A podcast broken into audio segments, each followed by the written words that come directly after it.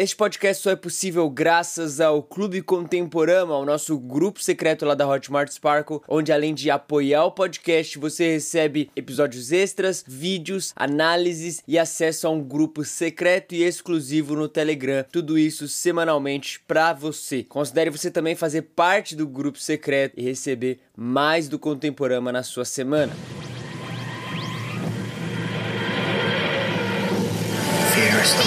Com grandes poderes, vem grandes responsabilidades.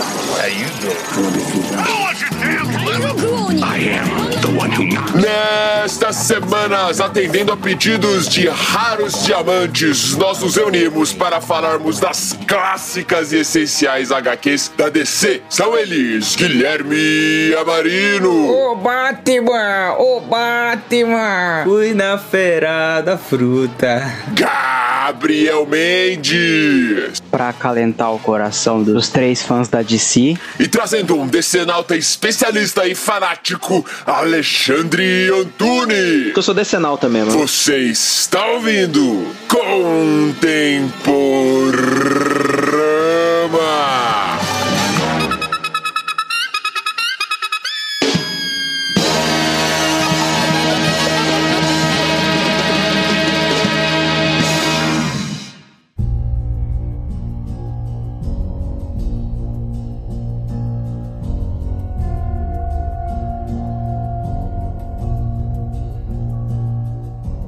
Agora você vai ligar na sua casa uma música sombria, por apagar favor. As luzes, porque nós vamos falar de D C.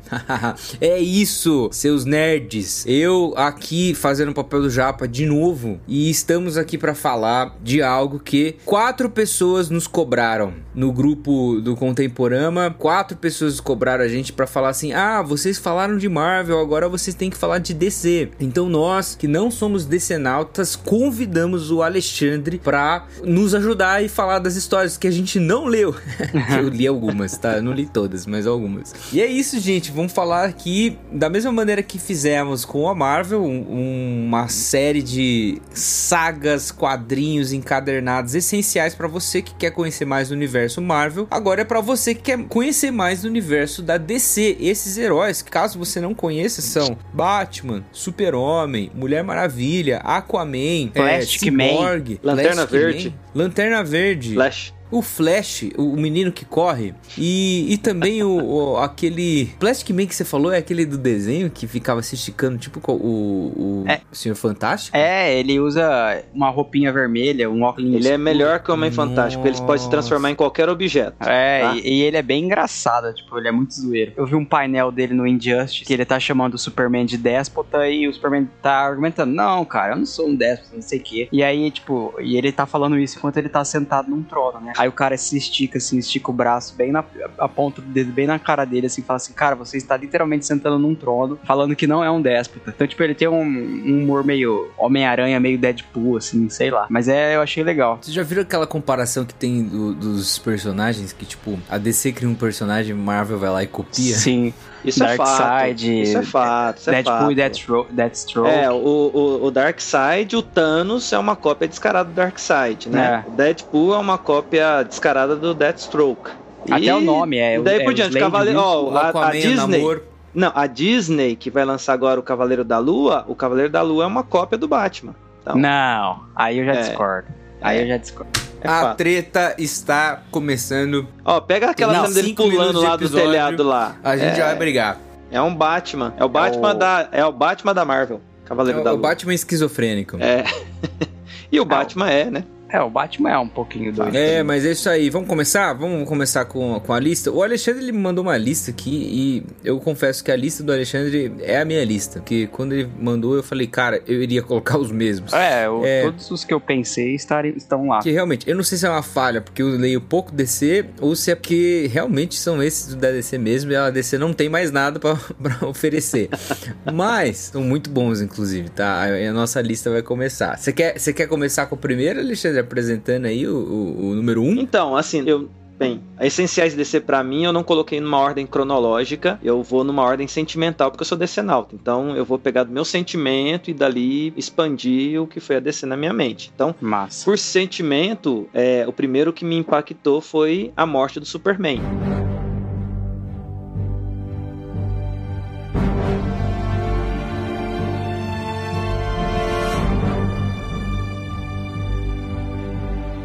essencial. Você quer entender a D C? Você começa ali pelo famoso, a famosa H Q, A Morte do Superman. O que, que é essa H Q? Porque ela é referência em um monte de outras histórias e desdobramentos que vieram a partir desse evento. Primeiro porque, historicamente falando, o Superman é o primeiro super-herói criado nessa fase da humanidade de construção de quadrinhos e de, dessa figura do super-herói. Então ele é de mil novecentos e trinta e oito. Como ele é o primeiro super-herói, ele tem é, atributos e características de, de um super-herói assim, que é considerado o maior dos super-heróis, seja D C, seja Marvel. Ele é a personificação de um super-herói com todos os elementos de poderes que colocam ele em destaque, né? Ele é quase é. invencível. E aí, em noventa e dois, noventa e três, numa crise de, de venda de quadrinhos da D C ali nos Estados Unidos, eles resolvem uma atitude drástica, que é matar o maior de todos os super-heróis, e aí surge a história do A Morte do Superman. A, você é percebe? É, você percebe no início da história, por exemplo, a Liga da Justiça, ela tá toda desfacelada no sentido de os heróis da Liga da Justiça são heróis classe B da, do, do panteão de heróis da, da D C, e até o Superman nem faz parte da Liga da Justiça mais, quando surge ali um novo personagem, que eles precisavam então de, uma, de um antagonista que fosse equivalente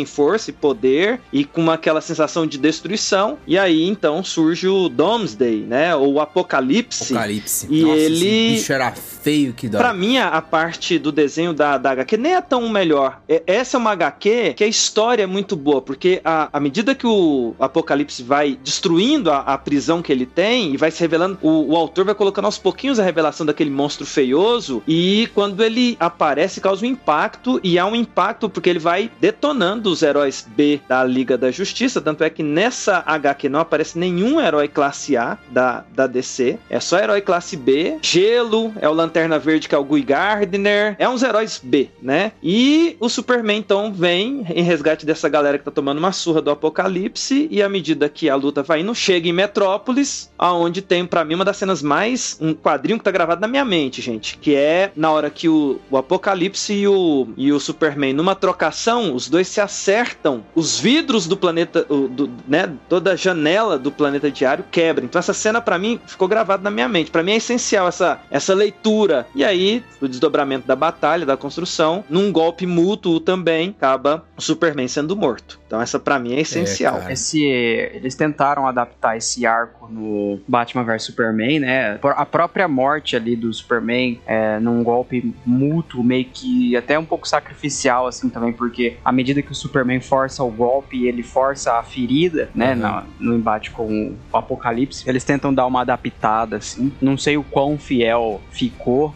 da H Q, é uma das coisas que a gente já teve o prazer de ver em live action, né? É, em partes, né? O, é, o, o Superman como um personagem, assim, ele vem da Era de Ouro, dos quadrinhos, né? Então ele é um cara, um, um dos maiores heróis que, é, que a gente conhece, o que mais tem camiseta, ele, Batman, assim, são os, os mais conhecidos, com certeza. O Homem-Aranha tá chegando nesse nível, acho que ele é um pouco posterior, mas o Homem-Aranha é muito importante também. Mas assim, o, o Superman, provavelmente você já viu, viu inclusive a capa Desse, desse quadrinho, que é o símbolo do Superman, metade ok, metade normal, e a outra metade tipo o sangue escorrendo, assim. Essa era uma capa muito famosa, inclusive eu tinha uma versão que era uma capa dessa laminada, que era, né?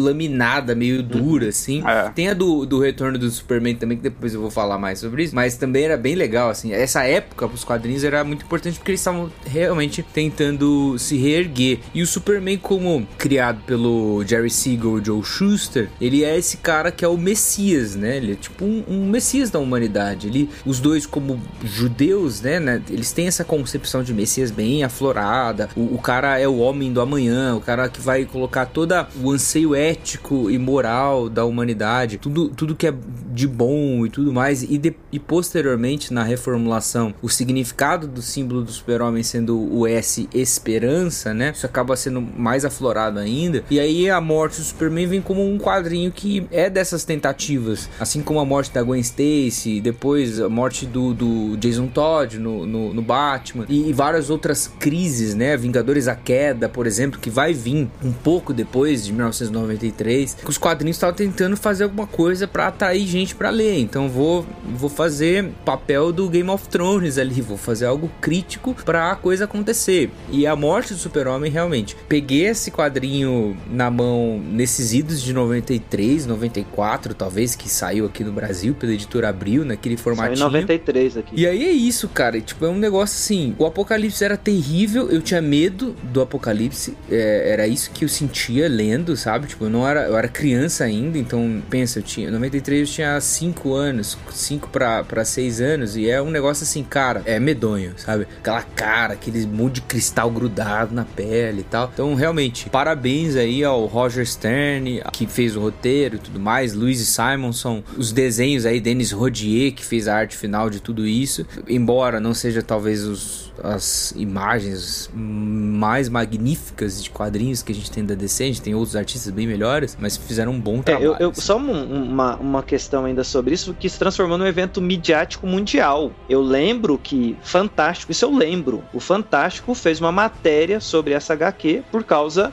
de quem é o Superman para a cultura pop. Inevitavelmente, né, essa, essa questão da morte fez e deu resultado, porque teve a, a sequência, deu resultado, porque fez com que eles queriam, né, gerou venda, mas a história foi bem construída, realmente foi uma história, o, o inimigo construído ali, o antagonista foi, causou impacto, né, realmente causou impacto no mundo das agá quês, aliás, diga-se de passagem, que a D C, porque é essenciais D C, e eu me permito ser totalmente D C-nauta aqui, a D C é a primeira, realmente, a trazer e ter a coragem de matar um personagem principal, um classe A. Isso depois vira moda, mas é. Quem teve coragem foi a D C e matou isso, o principal dos super-heróis. Isso realmente preciso tirar o chapéu, porque realmente foi algo bem ousado. Uma coisa que tende muito a, as editoras a caírem nesse risco é de que quando quer alavancar as vendas, o marketing é a polêmica, que é impactante, mas aí quando você vai, tem contato com a história, o que fica mesmo é a polêmica pela polêmica, né? Muito, muitas agá quês fazem isso, tipo assim, não tem nenhum conteúdo, é tipo só... tá, o cara, o cara morreu. E nesse caso, não, né? É uma história que você aproveita e você pode se emocionar, mas de sobra e de quebra ainda tem a, ainda fica a polêmica, ainda fica a ousadia, assim,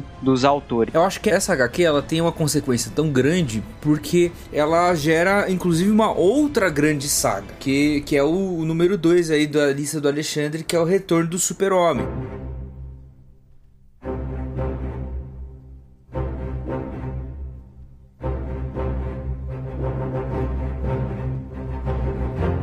A morte do Superman, ela faz uma dobradinha aí com o Retorno do Superman, mas ela é tão importante que ela colhe consequências, e as consequências que ela colhe são grandiosas também. Já já a gente vai entrar no, no Retorno do Super-Homem, mas antes um comentário importante, cara, são poucas as grandes histórias que têm consequências drásticas, assim, que criam outras boas histórias. Por exemplo, eu tava falando de Vingadores à Queda, assim, falando do lado da Marvel. Vingadores à Queda gera Dinastia M, é uma sequência muito boa, mas nem sempre acontece isso. Guerra Civil, pós Guerra Civil, você não tem uma grande boa história. Vai ter uma grande boa história depois de algumas outras menores, sabe? Você tem esses ciclos, né? Um grande arco, aí vários arcos pequenos, mais ou menos, vai aquecendo os motores, aí um grande arco. Nesse caso, você tem um grande arco, um grande evento, que gera um outro grande evento. Então isso chama a nossa atenção e é importante, e acho que entra no essencial D C por causa disso. O retorno, e aí eu vou mais uma vez pela questão do, do, do sentimento decenalta mesmo, assim, que me fez ser decenalta. Interessante, porque Porque entre a morte e o retorno, você tem ainda umas agá quês que saíram, que é o funeral do Superman. Ah, então você... eu lembro disso. É, então você tem três historinhas do funeral do Superman. E, cara, eu lembro... Aí aparecem os heróis classe A da D C, porque no funeral, e é, e é solene também o funeral do Superman, outra imagem na minha cabeça, a carruagem, o caixão... A capa do, su... do Superman. Isso, o caixão, caixãozão preto com o S lá, né, o símbolo do Superman lá, e ele sendo levado lá pro mausoléu, onde ele foi sepultado, e aí todo o sentimento, aí, aí eu, eu lembro disso como se fosse hoje, olha só, e isso aqui veio agora, o Batman, ele não, ele não vai na, no velório, no cortejo, porque tem um cortejo bonito pra caramba com os heróis, e o Batman não tá, aí dá um corte de, de, né, do escritor lá e mostra, se eu não me engano, a Mulher-Maravilha indo ao encontro do Batman, porque o Batman estava acompanhando das sombras, né? Batman tem que estar tá das sombras, né? Então ele, ele não quis ir lá, tá, na, tá no cortejo, né? Tem todo um cortejo pro, pro Superman. Mas aí começa uma série de eventos, e aí eu, eu, eu concordo com essa fala do Gui, porque há muitos desdobramentos que a gente pode colocar aqui. Por exemplo, tem uma que não entrou aqui na lista, que é o Crepúsculo Esmeralda, porque do que acontece na sequência vai influenciar o Lanterna Lanterna Verde e, e vai influenciar a D C durante muito tempo com Lanterna Verde. Por quê? O que que, o que que acontece? Você tem aí a morte do Superman, a Terra perde o seu campeão. A Terra vira um alvo para extraterrestres. E, e tem um inimigo chamado Mongol, que começa a planejar uma invasão na Terra. Com, ele tem lá um, um satélite, como se fosse um planeta, tipo uma, como se fosse uma lua. Pra, na verdade, ele vai invadindo os planetas com isso, né? Com, com uma, um arsenal que ele vai transformando planetas em satélites, em motores para ele, né? Em, em naves, pra ele transitar aí um pelos mundos. Um devorador de mundos, assim. É, alguma coisa nesse sentido. E aí o, Mon- o Mongol começa a fazer um plano de é, criar esses motores na Terra pra fazer a Terra se movimentar ele, e ele usar a Terra como um veículo de dominação de outros, po- de outros planetas. Em paralelo, é, começam a acontecer alguns eventos, e alguns eventos que ah, o corpo do Superman desaparece, é o primeiro evento, e aí o pessoal fica, quem sequestrou o corpo do Superman? É? E aí aparecem quatro personagens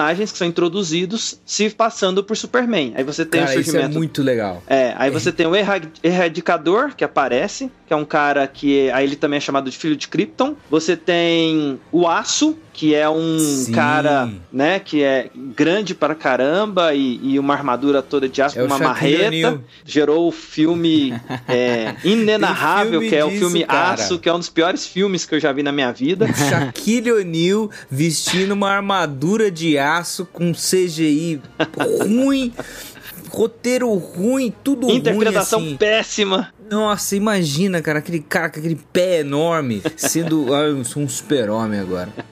É horroroso, né? Horroroso. E aí tem uma coisa que me chamou muita atenção nessa época, porque foi... É, aí você tem o, o Erradicador, você tem o Aço e você tem o Superboy. E isso. Ali, gente, pra mim, essenciais D C, de verdade, e isso pra mim é um marco também. Eu lendo a H Q, falando do conceito de clonagem, porque o Superboy é um clone, é um do, clone Superman, do Superman, isso vai ser revelado depois. Mas eu li isso na H Q, então eu tinha doze, treze anos, e eu não tinha estudado sobre clonagem na escola. Então, pra mim é essencial... D C, porque a D C me, me deu aula sobre... Me deu aula sobre... clonagem, porque eu lembro, por que que eu acho interessante? Porque eu lembro da curiosidade, falei, que, que porcaria é essa de clone? Que que é isso? E eu lembro de não entender, não tinha Google pra dar um Google, né, pra saber o que que era aquilo, e depois vem a explicação do, da clonagem, e interessante, meses depois veio a tal da clone da ovelha Dolly, eu lembro disso é muito na minha, na minha cabeça, mas antes o conceito apareceu na, pra mim, apareceu na H Q, lá com o Superboy, que era o terceiro Superman, falando que era Superman, e por fim o Ciborgue, né, o Superman Ciborgue, que era um cara com partes mecânicas. E todos eles falavam, eu sou o verdadeiro Superman. Aí começa toda uma confusão. E aí você tem, então, quatro H Qs, que são a apresentação desses personagens. E aí acho que tem a capa que o Gui tá querendo falar, que é uma capa linda. A, Nossa, a, maravilhosa. É, acho que a primeira capa, que ela é vazada. E aí você tem as outras capas... Se eu não me engano, são quatro mesmo H Qs, ou três. São quatro e a H Qs. Ulti- e a última H Q é, então, a revelação, que é o retorno do Superman. Porque o Mongon vem pra Terra, ele destrói a cidade chamada Coast City, que é a cidade de quem? Cidade natal do Lanterna Verde, que vai provocar um desdobramento, que é a loucura do Hal Jordan. E aí, lá na Coast City, tá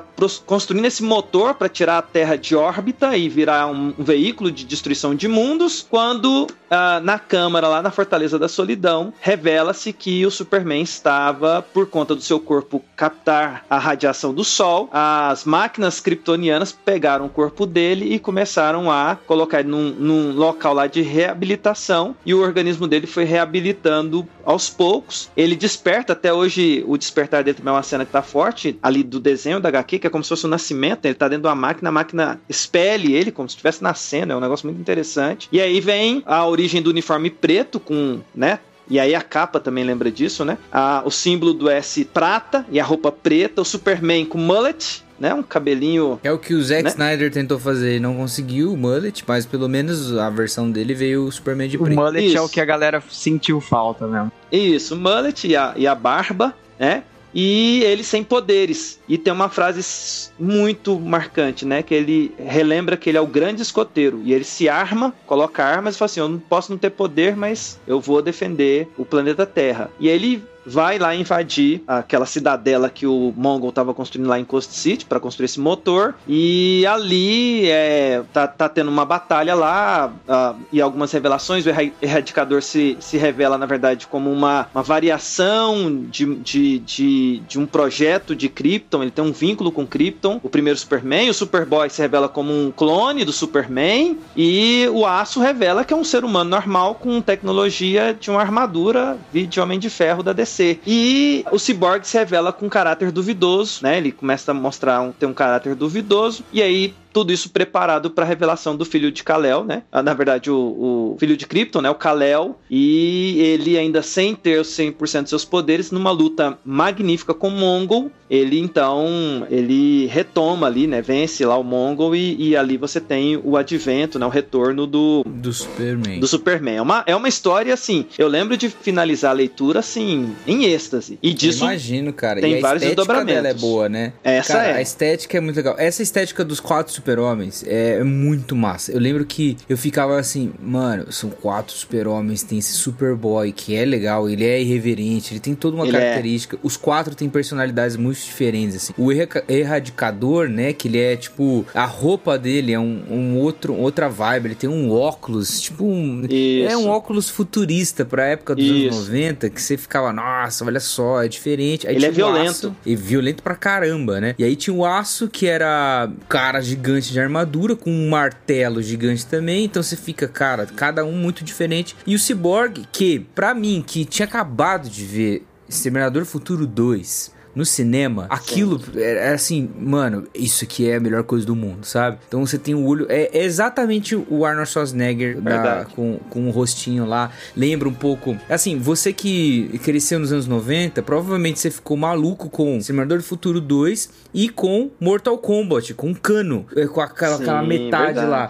Então, é isso era muito legal. Você tem estéticas muito diferentes para cada um desses super-homens, que são tentativas de substituir o verdadeiro super-homem, e fica nessas edições aí, cara, o que aconteceu? O que aconteceu? Ninguém acha o corpo. Aí cada um desses quatro tentando ocupar o lugar, né? É, há, se eu não me engano, existe parceria entre eles, mas depois não, eles brigam entre eles, tem toda confusão e tal. E, cara, é uma das H Qs poucas que eu li da D C, mas é uma das que eu mais gosto das que eu li, sabe? Tipo, mesmo assim, negócio fantástico, assim, história muito boa, muito bem escrita, os desenhos interessantes, sabe? Tipo, o H Q dos anos noventa, tem toda a sensação dos anos noventa na, na H Q, é altamente recomendado, assim. O Zack Snyder, então, ele que gosta de alegorias bíblicas, ele perdeu a chance da vida dele, do Superman virar, assim, pro, pro Batman e pra Mulher-Maravilha antes de morrer, no Batman versus Superman, e falar assim, não vos enganeis, muitos virão em meu nome dizendo,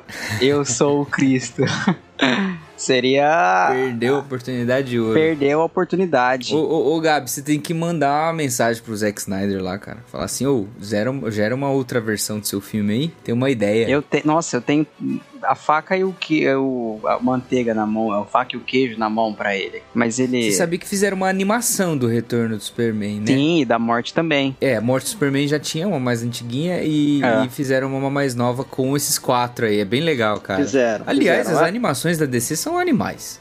É, as falar, animações são muito um chapéu boas. Pra isso. É, eles tentaram dar uma atualizada na história, eu assisti, eles dão uma atualizada na história, uh, assim, é impressionante, é realmente a sensação, é, é assim, é de algo muito bom, a animação é muito boa, mas não se compara àquela coisa da ideia, sabe, a originalidade. A originalidade daquela história, os desdobramentos que, elas, que ela dá, é muito interessante. Porque, por exemplo, o fato de Coast City, cidade do Lanterna Verde, ter sido destruída, gera uma H Q na sequência, que é Cre- Crepúsculo Esmeralda. E, pra mim, não entrou na nossa li- lista aqui, mas eu, eu vou colocar ela aqui, porque eu tô falando. Crepúsculo Esmeralda é uma H Q sensacional, que é o Lanterna Verde loucaço, Hal Jordan loucaço, e ele sai matando todos os Lanterna Verdes, e tem uma, uma cena magnífica dele com a, a, os, os anéis é, do poder, né? Ocupando cada um dos dedos da, das mãos, e ele loucaço.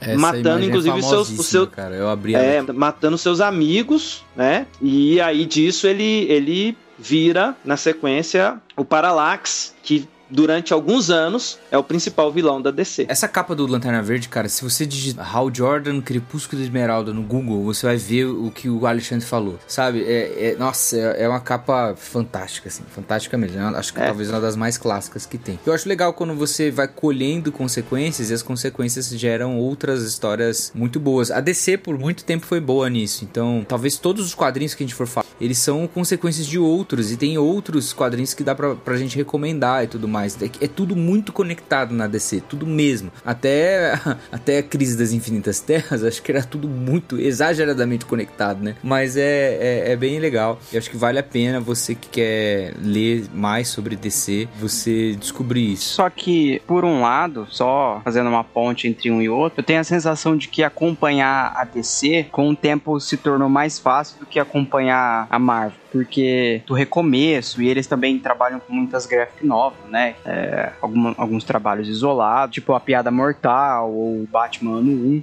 E eu acho que é uma vantagem, assim, caso você queira começar a ler quadrinhos agora, que eu acho que pode ser um pouquinho melhor pra você que não quer ter que ficar lendo todo o, o ao redor pra ler o que você realmente quer. Eu imagino que agora você consegue aproveitar um pouco mais da D C com relação é. à Marvel, nesse sentido de, de continuidade, porque a D C teve mais reboots, né, a partir desse momento. Na verdade, eu acho que a D C, né, ela, ela estreia esse negócio de reboot com Crise nas Infinitas Terras. É, é a partir porque desse tava, momento. Porque tava uma... Assim, não sei se a gente já vai entrar nesse negócio ah, aí, vai estar em outra sequência. Crise, mas... já, já que tá então, falando não, mas assim, a, a história do Crise nas Infinitas Terras, pra mim, não é uma das melhores histórias do ponto de vista, assim, é, ele é muito vai e volta, aquele negócio do monitor, anti-monitor, eu acho meio confuso. Mas li antes de A Morte do Superman, li lá quando saiu, na época, li, li lá nos anos oitenta, então eu era criança quando eu eu li, talvez por isso que ainda fique na minha mente um pouquinho da confusão, mas eu lembro que a D C fez duas coisas que me chamam a atenção. Ela ali, ela já faz algo interessante, que é a questão, que já,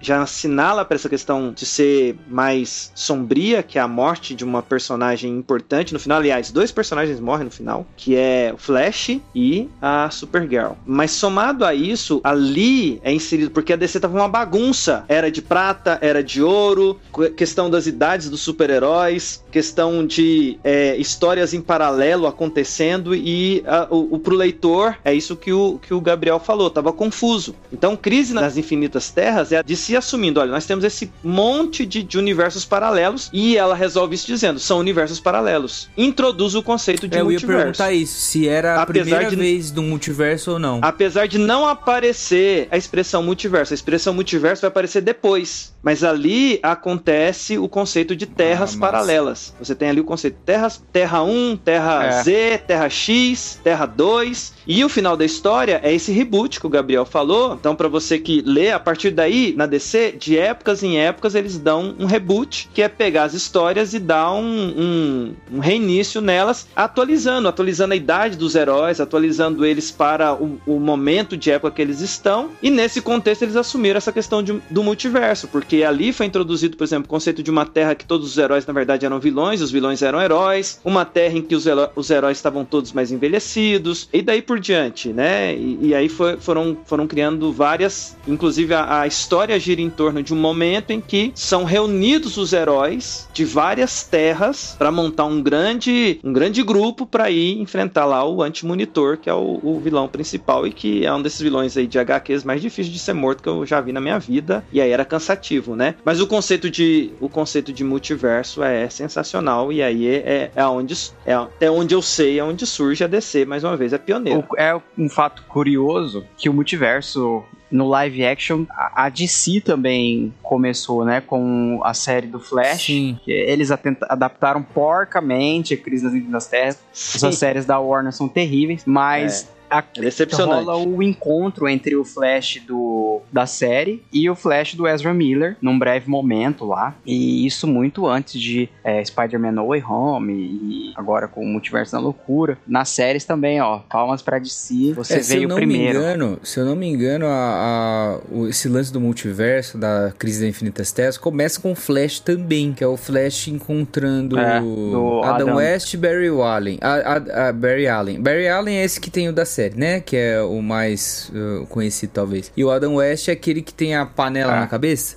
É, ele é, ele é considerado primeiro cronologicamente Flash. O primeiro Flash, né? Mas não é o Flash mais famoso, que é o Flash do é, Bar- Barry Allen. É, eu acho que eles se encontram no, no coisa e dá essa possibilidade de vários, várias realidades diferentes, então o multiverso, etcétera. E aí acontece a, a Crise das Infinitas Terras e toda essa confusão que a gente viu. Inclusive, a Crise das Infinitas Terras tem um a artista famosíssimo, que já citamos aqui várias vezes nesse podcast, que é o Alex Ross. Tem a capa... Tal, talvez você já tenha visto essa capa, que é... Não é Adam West, é... Nossa, eu tava com isso na cabeça. Adam West é o Batman, é o ator do Batman. O é Wally o Wally West. West.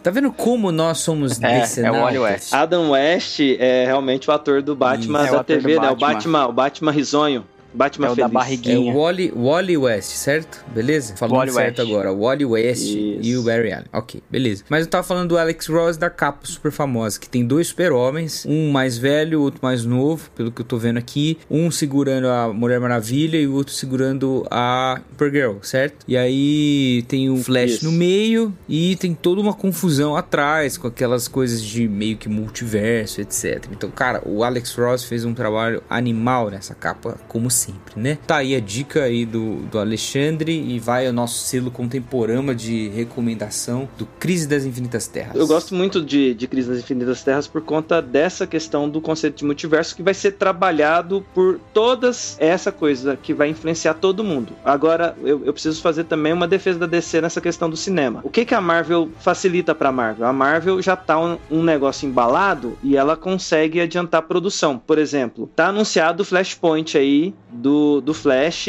no cinema. Quando anunciou o Flashpoint, já anunciou que iam voltar o Batman do Michael Keaton e o Batman do... Como é que é o nome do ator lá? Da, da, da, do, do Zack Snyder lá? Ben Affleck. Ben Affleck. Né, o Batman triste do Ben Affleck. E, e já foi anunciado que o Ezra, é Ezra o Miller... como Flash, e encontrar esses. Então, e, as, e já foi anunciado, cara, esse é o primeiro evento que vai reunir, vai reunir esse pessoal da D C e tal. O que, que a Marvel fez? A Marvel tá, né, avançada no cinema, já mandou lá a ideia do, do Spider-Man lá, do, né, uh, No Way Home, e aí já, o filme já saiu, é, acaba que a Marvel parece que fez na frente, mas se você pega pelos anúncios, quem anunciou primeiro foi a D C. Então, eu, eu preciso fazer essa defesa da defesa. Mas, ah, essa defesa foi, da foi D C na aqui. Feira, perdeu cadeira. Cara. É, não, cara, é assim, é impressionante isso, eu concordo com vocês. Por exemplo, a questão do Guerra Civil, pre- pega como Guerra Civil no cinema, não é o nosso foco aqui, mas Guerra Civil no cinema. Batman versus Superman. É...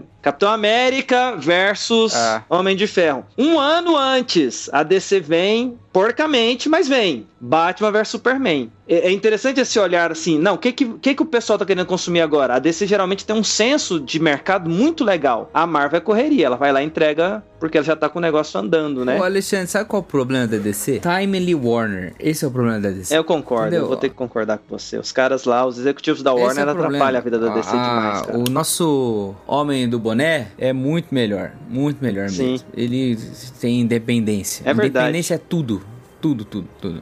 Ele juntou tudo debaixo do, da, do guarda-chuva dele lá e, e assumiu a questão criativa e tudo é com ele, né? Na D C, na D C não. A Warner fica um monte de executivo lá que não entende nada de, de quadrinhos, que, que só quer grana e, e vai de um momento assim, sabe? De, de, sem, sem respeitar os personagens e, e quem é fã mesmo não quer o personagem sendo respeitado na tela do cinema. E aí virou, é, virou eu que... Eu acho isso virou. Triste também. Falando no Flash, cara, o Ezra Miller foi anunciado como Flash em dois mil e catorze, a gente tá em dois mil e vinte e dois e o filme dele é o que, mais, é o que ficou engavetado por mais tempo. Superman ano que vem, faz, o Man of Steel ano que vem faz dez anos e não tem uma continuação. Então, nossa, cara, é complicadíssimo. Cara, mas nem... ó... Eles precisam de um careca também, coordenando. Nem tudo são flores. Nem tudo são flores. Eu vou te falar um negócio. Porque a próxima agá quê, aqui, pelo menos que eu quero puxar, ela revela um problema não... A gente tá falando de problema na dê cê, etcétera. Mas vai revelar um problema não na dê cê, mas na Marvel. Então é o seguinte, o responsável pela próxima a, a agá quê, ele foi mandado embora da Marvel. E como consequência dessa saída dele da Marvel, esse que fez Vingadores à Queda, esse que a, a, elaborou argumentos com Dinastia M, ajudou em várias outras coisas, é, nessa grande época da Marvel, é, depois de uma reformulação ali na, em toda a editora, que trouxe o Rob Liefeld, por exemplo, do, lembra o Capitão América dos Super... peitoral, etcétera. O Mark Waid, o peitão Mark Waid acabou saindo. E a dê cê, que não era boba nem nada, que já tinha trabalhado com o Mark Waid nas revistas do Flash, traz o Mark Waid para compor um time junto com nada mais, nada menos que Alex Ross. E aí eles fazem o Reino do Amanhã, ou Kingdom Come. Então, o Reino do Amanhã tá entre os meus preferidos mesmo, se eu fosse colocar assim. Eu tenho ela aqui, eu tenho essa, essa eu tenho guardado ela em um plástico, porque pra mim é uma obra de arte, do ponto de vista de história e do ponto de vista de Alex Ross. É um pouquinho antes, como você falou aí, eles tinham lançado pela Marvel, The Marvels, The Marvels né, se eu não me engano, Marvels. É, e eu lembro de não comprar, porque eu não sou Marvete, mas pegar a revista na banca, Marvel, e falei, cara, que desenho sensacional. Só bati o olho, né? Mas não gastei dinheiro com aquilo, apesar de ser maravilhoso. E um ano, dois anos, sei lá quanto tempo depois, me vem o, o, o Reino da Manhã. Foi quando eu, então, conheci, me rendi ao trabalho de Alex Ross. A história se passa em um futuro onde heróis resolvem, a partir de algumas, alguns fatos que vão se dando, eles resolvem resolvem ser a pena capital dos vilões, a pena capital dos bandidos. Então eles resolvem eles mesmos serem o carrasco dos bandidos. Isso gera uma situação em que os heróis clássicos da dê cê se recolhem. Então você tem ali um, um, um momento em que o Superman tá recluso, Mulher-Maravilha reclusa, o Batman ele não é mostrado no primeiro momento, você tem o Lex Luthor ocupando um, um espaço de destaque. Eu não, eu não lembro se ele é o presidente Nessa, nessa, nesse contexto aí, mas ele, mas ele é, ocupa um poder e ele domina, é, ele, ele domina, ele tem um cara do lado dele, um cara parrudão do lado dele, que também você não sabe quem que é, e esse cenário é mostrado e tudo narrado a partir de um pastor, e é muito legal isso. Um pastor que também, com um olhar pessimista da realidade, daquele mundo em que os heróis, que são os heróis do momento, celebrados, curtidos, são pessoas extremamente de caráter duvidoso, porque eles são os carrascos dos, dos bandidos, dos criminosos. Então você tem ali o... E o Flash tá recluso também. Cara, tem uma cena sensacional do Flash nessa agá quê aí. O Flash tá recluso também. E o Espectro, né? Que é um personagem também é, metafísico da dê cê. Esse personagem que ele é uma, uma entidade é, e é um juiz. Ele é a ira de Deus. Ele é considerado assim, né? Essa, essa entidade. Ele, então, começa a transitar com esse pastor, é, mostrando o que está acontecendo e, e nesse mostrar o que está acontecendo, como as coisas estão, as coisas começam a se movimentar, começa a haver um movimento, porque o Batman, e aí o Batman, o sempre Batman, é um cara que está velho, recluso, mas ele monta sempre uma corporação preparado. É, ele é, ele é o rebelde, né? Ele é um rebelde que ele não se rendeu àquele contexto, ele tá recluso, mas ele montou uma, uma corporação tecnológica que monitora ali Gotham é, no, do jeitão dele, mas ele não quer envolvimento com nada daquilo que tá acontecendo. E uma série de eventos começa a reunir esse pessoal por conta de um levante que vai acontecendo pra coisa ser progressiva, no sentido de que vai haver um conflito, vai haver uma situação é, é, de um caos que vai se, se ampliando ao longo das da agá quê, o que faz com que os heróis clássicos comecem a se reunir, eles começam a se juntar. Eu não lembro quem é que começa a puxar quem, eu sei que vem a Mulher Maravilha e ela começa a ir atrás desse pessoal, e tem algumas cenas muito clássicas, muito bonitas, ao meu ver, que é quando o Superman é mostrado pela primeira vez, é uma das cenas assim, que eu mais gosto, no desenho do Alex Ross, é ele na fazenda, e aí a Mulher Maravilha vem conversar com ele, pra ele voltar e tal, e ele tem um negócio dele levantar um trator, assim, ele velhão legal, levantando mesmo o trator, é uma cena. Essa cena é linda. E aí tem uma águia. Tem uma águia lá também. É um negócio assim...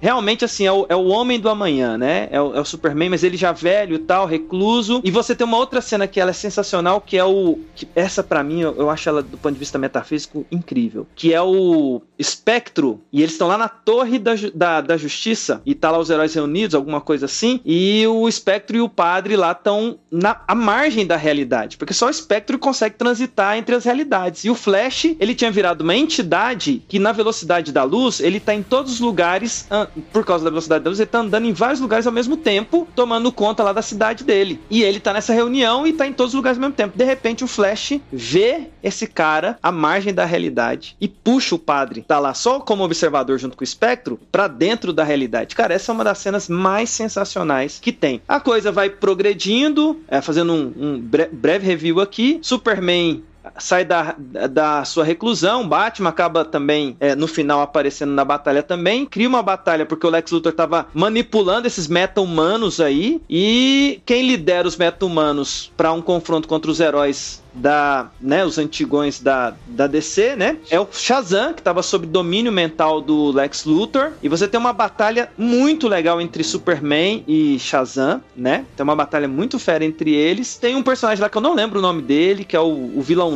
lá dos vilõezões, é um herói que é vilão na verdade, que ele é o que lidera esses, essa nova classe de meta-humanos aí, que é muito usado na D C, e há um confronto lá final entre ele e o Superman também. Pra mim, uma das coisas mais legais é a, o final dessa H Aqui, que é um, um jantar em que está o Batman com o exoesqueleto, que também a D C aí sendo pioneira nessa ideia de exoesqueleto, Batman com um exoesqueleto já, né, sem, ar, sem armadura, mas um exoesqueleto, Mulher-Maravilha e Superman numa mesa, depois que esses eventos todos se passam, e eles têm uma das conversas mais sensacionais das H Qs, que eu já, assim, essa pra mim é uma das mais sensacionais, os três num restaurante, que é homenagem a H Qs, um cara vestido de fantasia do Lanterna Verde, assim, bem oitentista, nossa, assim, sabe? Vem atender deles, e tá lá o Superman, Clark Kent, né, idosão, velhão, Mulher Maravilha, que também por ser uma amazona, o tempo não, não a afeta tanto, uma, uma bela dama, e o Batman acabadão no exoesqueleto, eles estão conversando sobre humanidade e sobre futuro, porque tem uma esperança pro futuro de um bebê que tá sendo que gerado. Legal. Esse negócio é sensacional, porque é o Superman e a Mulher Maravilha dando sequência a uma nova geração de alguém ético, e eles estão conversando isso, falando pro Batman assim, olha, ele vai precisar de um orientador, e aí o, tanto o Superman quanto a Mulher Maravilha fala assim, e a gente entende que você é o melhor orientador Nossa, que, que ele pode ter. É, cara, essa, é vibe, essa vibe da, do Reino da Manhã, ela é interessante pelas discussões filosóficas que tem e pela maturidade da revista, né? Porque, assim, se você gosta de é, Watchmen, The Boys... Se você pega Invincible, por exemplo, são, são séries um pouco posteriores a isso, assim, que trazem essa discussão. Watchmen não, né? Watchmen é um pouco antes, mas inspirado no, no, nos questionamentos que se tem do, do Watchmen, né? Quem que vigia os super-heró- super-heróis?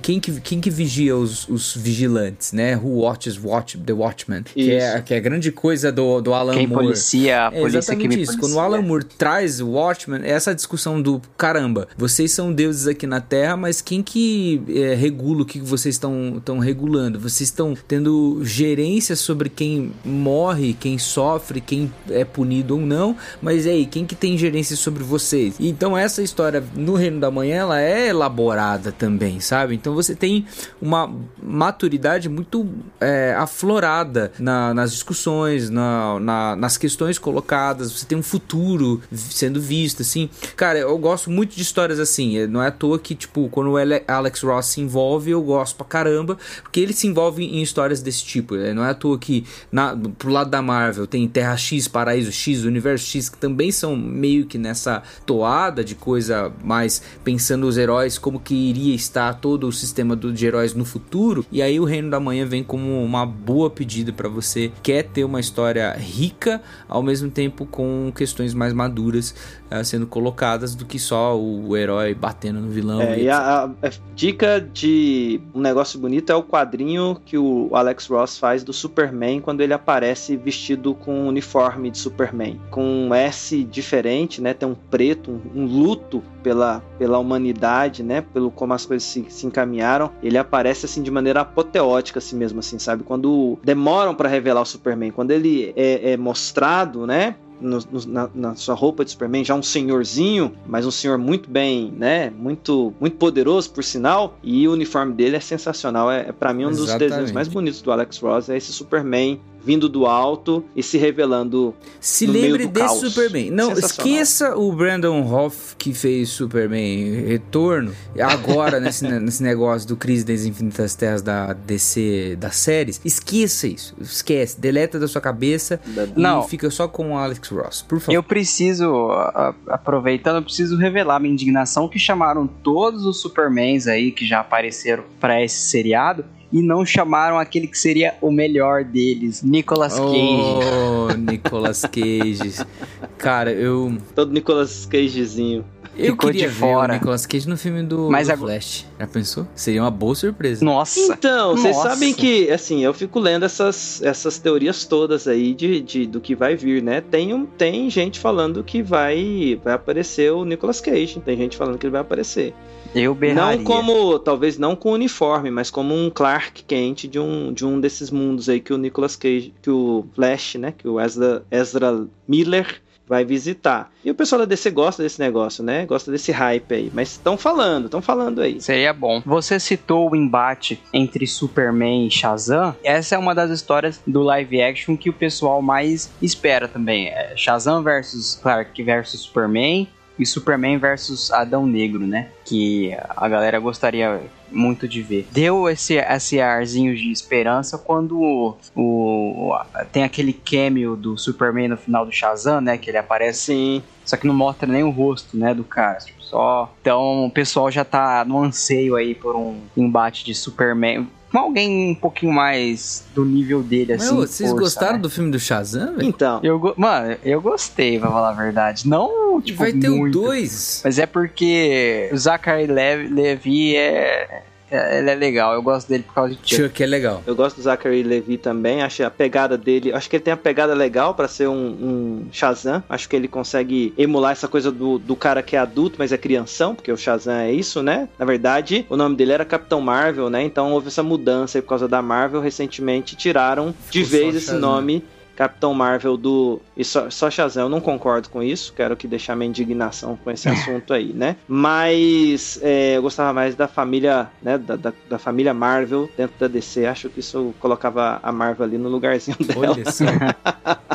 Mas o, eu gostei do filme, eu gostei do filme, eu gostei por eles terem apresentado a família Shazam, eu gostei da pegada leve, um filmezinho leve mesmo assim, sem muita pretensão, mas o que me chama a atenção é o que tá vindo aí, que é Adão Negro, e o The Rock, né, ele, ele tem abraçado mesmo a causa da D C e tem pedido para que os caras façam a batalha acontecer entre Adão Negro, que é um anti-herói, ele virou um anti-herói ultimamente, né, nas últimas H Qs, e o Superman, cara, dá, um, dá uma porradaria bonita de se ver. Faz uns seis anos que o The Rock tá postando foto de, do Adão Negro, né, no Instagram, escrito assim, a hierarquia da D C está prestes a mudar. Toda vez, eu dou muito risada, mas coitado, o cara tem que continuar fazendo esse marketing até a parada sair, e foi adiado mais uma vez. Ele é perseverante. Perseverante, cara. Que ele é perseverante. Eu acho que ele e o Ryan Reynolds tem que ter prêmio de perseverança.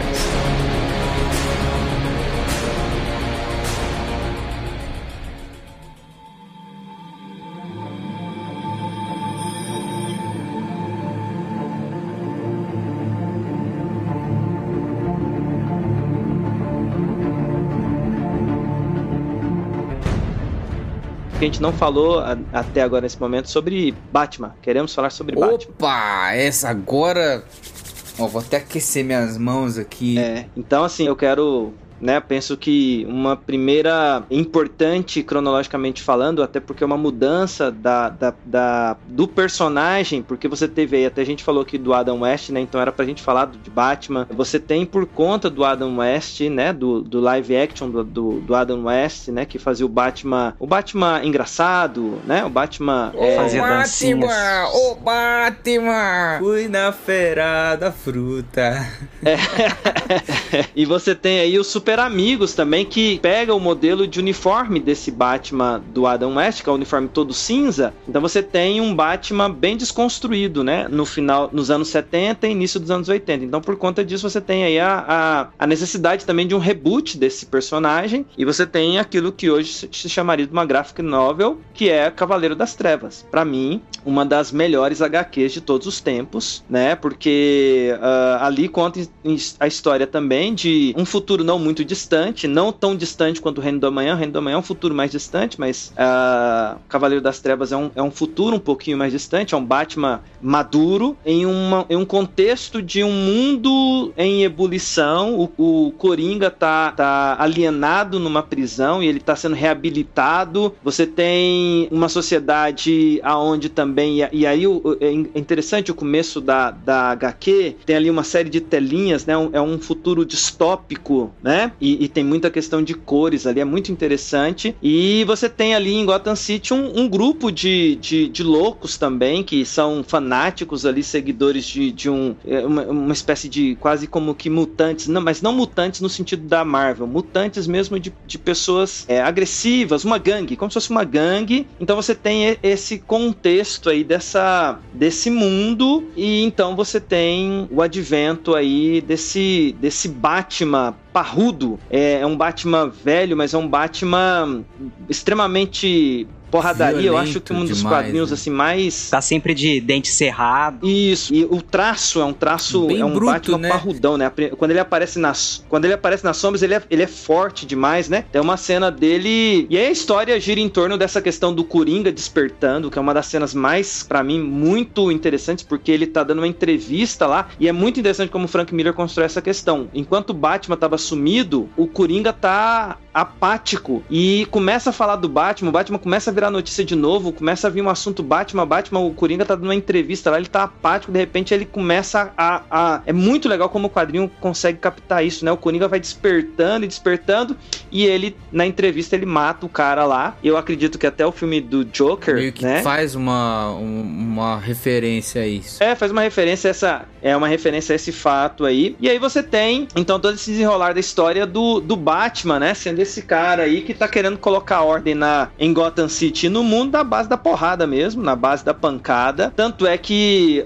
uh, o grande momento da, dessa agá quê é que isso é interessante, né? Porque acaba com uma ideia meio replicada, mas o, o... aí eu acho que é no Cavaleiro das Trevas que o Lex Luthor é presidente, né? Isso, não sei. Lex Luthor é presidente. Isso, que ele dá uma ordem pro Homem de Aço, pra... porque o, o, o Batman tá causando problema, colocando a ordem do jeito, do jeito dele. Parado. E aí o, o Superman tá debaixo de uma ameaça do Lex Luthor, que tá ameaçando ele, e ele então envia o Superman pra lutar contra o Batman, e você tem aí na, na Cavaleiros das Trevas um uma das batalhas mais incríveis, porque é o Batman preparadão contra o Superman, e é uma pancadaria muito interessante, né? Esse é o Cavaleiro das Trevas um. O Cavaleiro das Trevas dois, que eu, que eu li também, já cai muita qualidade, né? Já, já o Frank Miller parece que tava bem, assim, bem, bem só pela... Desculpa falar... Só pela grana, só pela grana. Aí tem uma, tem uma história que ela não termina lá, que é a história da Mulher-Maravilha ter também uma filha com Superman, uma mulher, né, uma menina que é super poderosa. Mas a história ela não dá uma sequência assim como uh, um, um começo, meio e fim, como Cavaleiro das Trevas um. Mas eu recomendo é, a leitura de Cavaleiro das Trevas, tanto um quanto o dois. E teve o três que eu não li. Eu confesso que eu não li Cavaleiro das Trevas três, saiu recentemente, Frank Miller também. Mas ela entrou em algumas polêmicas meio xenofóbicas lá nos Estados Unidos, eu acabei que nem peguei essa revista, essa agá quê pra ler, mas Cavaleiros das Trevas um e Cavaleiros das Trevas dois compensa a leitura, apesar de que eu não sei o que, que vocês acham, se você, não sei se o Gui, se o, se o, se o Gabriel leu, mas o quadrinho, ele, eu não acho o quadrinho fácil de ler, eu acho o desenho, o, o é desenho, bem estranhão, um desenho, a verdade, porque você tem... O desenho sujo, eu acho, eu acho um desenho sujo.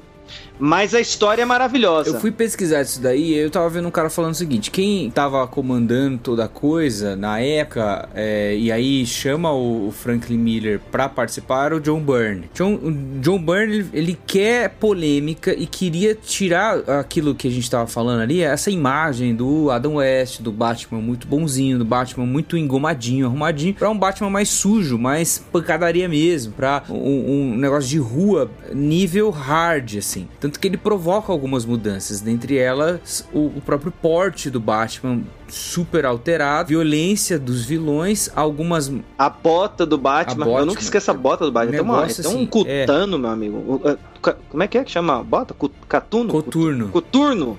Tem um coturno que eu vou e... falar pra você, viu? E ele chega aquele coturno na cara do Superman, mas prossegue. E tem a questão do Robin, porque o John Byrne pede pro Frank Miller fazer, ó, faz um Robin, mas faz um Robin menina, não um Robin menino. Que é outra questão que ela é meio sensível aí pra, pra história toda e tal. E aí você tem esse Batman do Frank Miller. Frank Miller é muito conhecido, a gente já falou dele aí. Ele tem uh, séries do Demolidor muito boas, né? Acho que da, du- as duas melhores do Demolidor são do Frank Miller, A Queda de Murdoch, é fantástico, assim, e Homem Sem Medo. E aí você tem toda essa, essa ambientação, assim. Então, é uma, uma série clássica, sim, mas é uma série difícil de ler. Não espere aí um Christopher Nolan, não espere essa vibe tão detetive do Batman, quanto você vê no, no Arkham Asylum, no Arkham não. City e tal. Há animações já feitas do Cavaleiro das Trevas, então se você quer, tipo, ah, eu não quero ir pra esse quadrinho direto. Cara, tem duas, o volume um e o volume dois, tem tá disponível na H B O Max, você pode uh, assistir lá,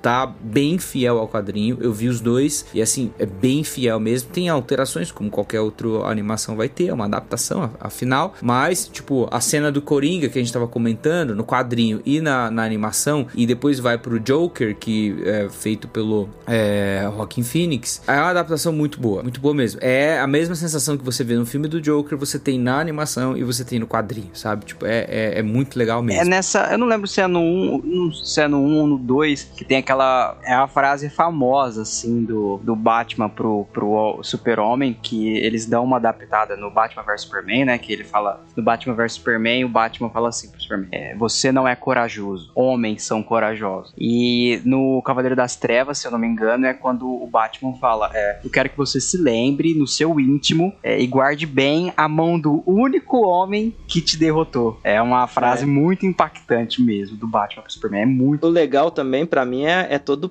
o planejamento que o, que o Batman fez, né? Ele, ele planeja dar uma surra no Superman até onde ele aguentava e aí ele infarta no Sim. meio do negócio.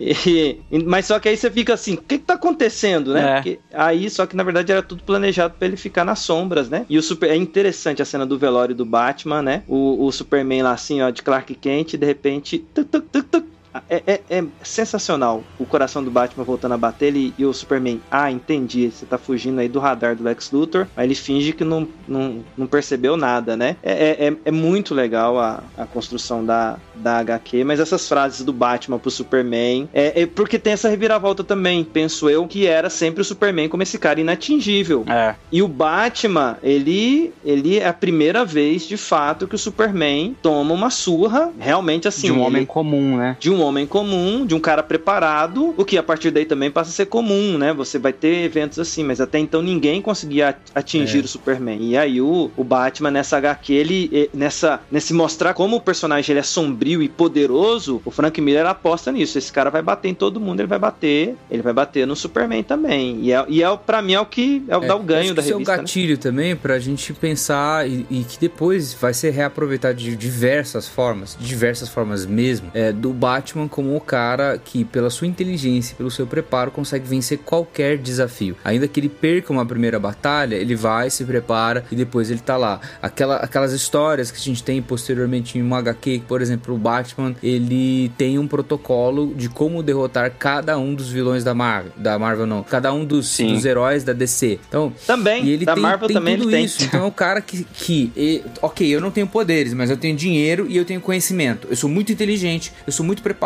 eu sou um bom detetive, eu tenho toda essa grana aqui, vou juntar essas duas coisas e eu sou um cara imbatível. Então o Batman como esse personagem, que é conhecido de todos nós hoje, vai surgindo aí dessa ideia do Frank Miller de aproveitar essa característica, sabe? O que é sensacional. E a outra coisa que eu acho que eu preciso desta- destacar aqui, que é algo que todo mundo fica pirando no filme Dark Knight do, do Nolan, o segundo da trilogia dele, que é a questão do, uhum. do Coringa ficar, uhum. ah, eu e você, Batman, eu não existo sem você... essa dualidade, eu e você existimos, eu, que você, eu sou o caos e você ali vai, vai ser minha Isso. contraparte. Essa relação exagerada do Batman com o Coringa, ela vem daí, entendeu?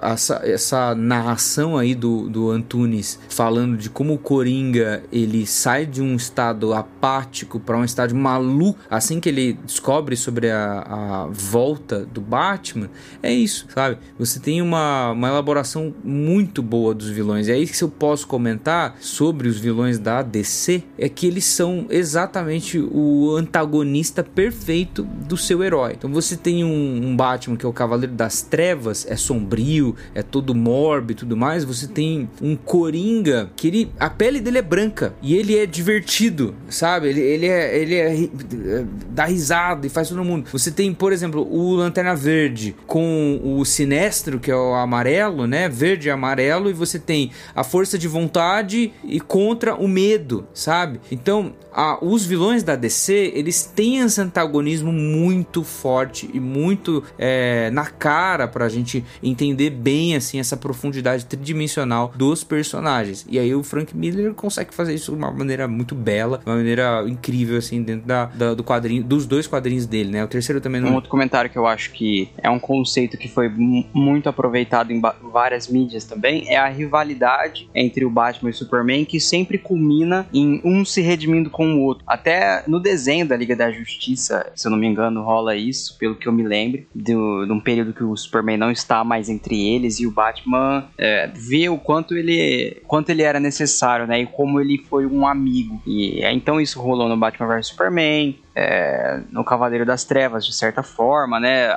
Um meio que tem dificuldade de entender o outro, e, mas eles sempre acabam chegando nos termos, assim, ao final das histórias.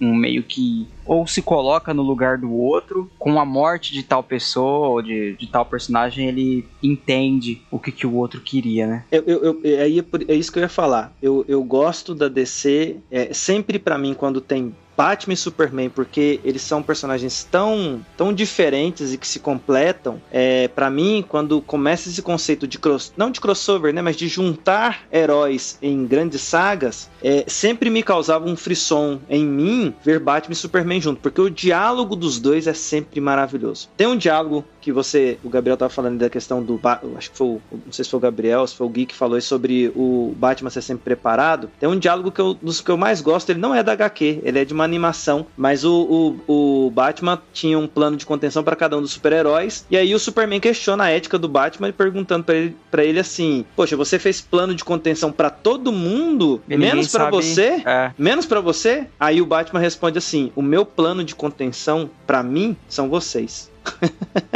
Eu acho sensacional. Os diálogos entre Batman e Superman, cara, eu sempre paro pra ver, porque é cara, muito bom. Cara, mas vamos lá. É muito bom mesmo. Tem um comentário, é uma coisa que não entrou no essencial do D C, e é uma, a partir do lance do Batman, porque esse lance do Batman fazer um protocolo pra todas as coisas da Marvel, surge numa... Eu li esses quadrinhos, cara. Da Marvel ou D C? Da, da Marvel, porque tem um quadrinho que é Marvel versus D C. E aí, eles, eles têm um embate... Sim, cara, sim, amálgama. É, o amálgama, né? Aí sim. Tem o primeiro, que é eles se batendo e tudo mais, beleza. Um versus outro, aí tem cada Sim. H Q tem os Batman, Batman versus Capitão, Capitão América. América. Muito, muito bom. Namor e o Aquaman. Cara, é muito legal. Muito Sim. legal mesmo, velho. Superman, Superman e Homem-Aranha. Não, Superman versus Hulk, Super Superboy Boy, que foi, foi contra o Homem-Aranha. E é Superman isso, contra isso. o Hulk. Cara, são, são lutas muito boas. É, é um quadrinho genial. Só que aí tem a sequência do Amálgama, que eles fazem umas fusões dos personagens. Gente, procura Sim, isso na internet, é. cara.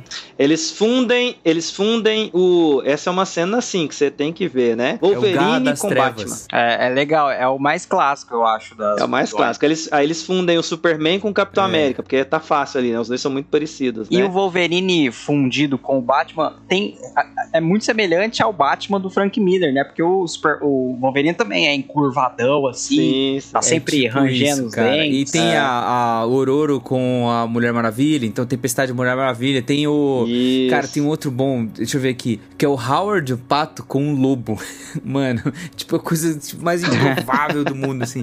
Então, cara, Homem-Aranha com o Superboy, a lá, eles lutam na primeira e depois se fundem. Cara, é legal. É, é assim, eu acho é. que é um pouco difícil de você achar essa agá quê, a não ser por vias ilegais, mas vale a pena. Esse amálgama aconteceu em noventa e noventa e oito, se eu não me engano, cara, e nunca mais. Olha, é, olha nunca como mais. Isso é precioso, é. Isso é uma relíquia. Se você encontrar a versão física mais. disso, você é um herói. Esse ano, lá fora, eles reimprimiram várias novas edições de Liga da Justiça versus Vingadores. É um número limitado de cópias, mas por enquanto só em, só em inglês. Acho que foram cem ou mil cópias, não me lembro agora, mas é uma das agá quês que voltou à circulação lá fora e eu creio muito que Tomara. pode chegar aí. Ainda mais com o James Gunn, tipo assim, ficou bem famoso com os comentários do James Gunn falando que é, ele gostaria de ver no cinema, né, Marvel versus D C, por ele ser o único diretor que agora transita entre as editoras. Então esse conceito voltou a ficar famoso lá. Eles fizeram essa reimpressão dessa, dessa história, mas aqui no Brasil ainda nem, nem sinal. Que saia, porque é legal mesmo. Tem uma do Batman com os, o Homem-Aranha também. Tem. Uma historinha dos dois. Se não me engano, são duas. É Carnificina e Coringa, os vilões, eu acho. Acho que é isso. É, tem encontros esporádicos mesmo, não, não a nível de, né, de grande saga, mas tem alguns encontros esporádicos. O próprio Spider-Man também aparece numa história do Clark Kent, se eu não me engano, ele dá até em cima da, da Lois Lane, se eu não me engano, a história, que ele aparece como fotógrafo lá. Qual no... Qual foi a agá quê que teve um crossover com Transformers? Foi, foi da Marvel ou foi da D C? Teve um rolê desse, cara. Eu teve, sei que teve eu... com He-Man, mas... Superman com He-Man. Superman mas... com He-Man. E teve outro com Tartarugas Ninja. E eu acho que foi o Batman. Batman. É, mas foi o Batman. É, foi, mas aí foi a animação. Não, mas acho que tem agá quê também. Tem agá quê? Tem, deixa eu ver. Que maluquice. Que Falar maluquice. Em essas agá quês que são aí paralelas, que a gente não tá, não tá no nosso setlist, tem uma que eu tô lendo agora, que é o último Ronin das Tartarugas Ninja. É legal. E ela tem quinze dias, cara. Sensacional. É que vale só pra uma só e... Cara, é só legal. Só tem isso, uma. Cara. Só tem uma tartaruga viva. Já passa alguns anos. É muito fera. Aí você vai descobrindo quem que é essa que sobreviveu. Cara... Aí, tá aí uma boa ideia. Falar sobre Tartarugas Ninjas. Aí, ô, ô editor. Editor, coloca aí, ó. É. Teenage Mutant Ninja Turtles. Teenage Mutant Ninja Turtles. É...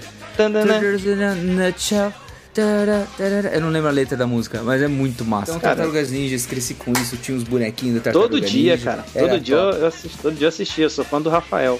Top. Tem muita agá quê que vários crossovers improváveis, assim, mais do lado da D C que da Marvel. No caso, é. Máscara e Lobo, que não é, um, não é tão incomum, porque o Máscara tava ali, na de certa forma, na tutela da D C, né? Sim. Mas um filme do Máscara aí, com, interagindo com alguém da D C, seria legal. E fica meu protesto ao Alexandre de não ter colocado nenhuma agá quê do Lobo nessa lista aqui de essenciais. Nem do Scooby-Doo, porque Scooby-Doo era da D C. Pô, né? Scooby-Doo, hein? Então... Eu, eu vou confessar uma coisa pra vocês, eu não curto o Lobo, cara. Não sei porquê, nunca me pegou ah, o Lobo. O Lobo é da hora, mano. Então, é... Ele, é um, ele é um personagem assim, ele tem as loucuras dele e tal, eu entendo. Ele é um, um nível um Deadpool caçador de recompensa. Marvel, né? Então, ele é, é, ele é. Mas eu gosto do Deadpool. Já do Lobo não me pegou a, a, a pegada dele, né? Dele ter lá os poderes lá de, de né? Tipo Wolverine, de reconstituição. Esse é um caçador é, intergaláctico, né? De recompensas, mas não me pega ele, não. Mas tem algumas histórias legais do Lobo contra o Superman. Ele, ele gosta de zoar. O legal do Lobo é que ele gosta de zoar o Superman. Ele é a voz da população zoando o Superman, tentando tirar o Superman do sério. Isso que ele faz. Que coisa.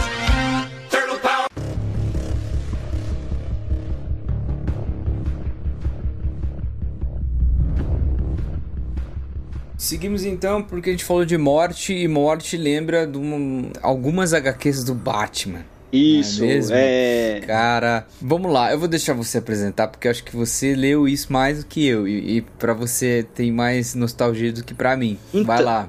Então, eu vou então pro Morte de Robin, né? Pra mim, essa, essa também é, mais uma vez, mostrando como a D C é corajosa, porque ela vai na linha de... de pra alavancar as vendas, ela faz o, o que for preciso, né? E aí, o que que tava acontecendo? Eles resolvem fazer uma campanha nos Estados Unidos, tem uma história rolando do Batman, eles resolvem fazer uma campanha por telefone, mil novecentos e oitenta e oito, se eu não me engano, porque uh, o Batman tinha... O Dick Grayson tinha crescido e tinha virado Asa Noturna. E você tem um novo Robin, que é o Jason Todd. E o Jason Todd, ele é um Robin, e eles precisavam fazer um, uma personalidade diferente desse Robin para destacar ele. Ele é um, um Robin mais agressivo, mais rebelde. Só que naquele contexto, naquele contexto, ele não, por ter o Robin, Dick Grayson, há quarenta anos, o Robin Jason Todd não foi bem recebido pelo público. Os leitores não gostaram do, do Robin Jason Todd. E aí a, a, a, o editorial falou assim, nós precisamos mexer com esse negócio aqui, né? Mexer com esse negócio. E aí eles resolvem ter a ideia, então, da Morte do Robin, ou Morte em Família, que é uma agá quê. Essa eu li quando eu tinha...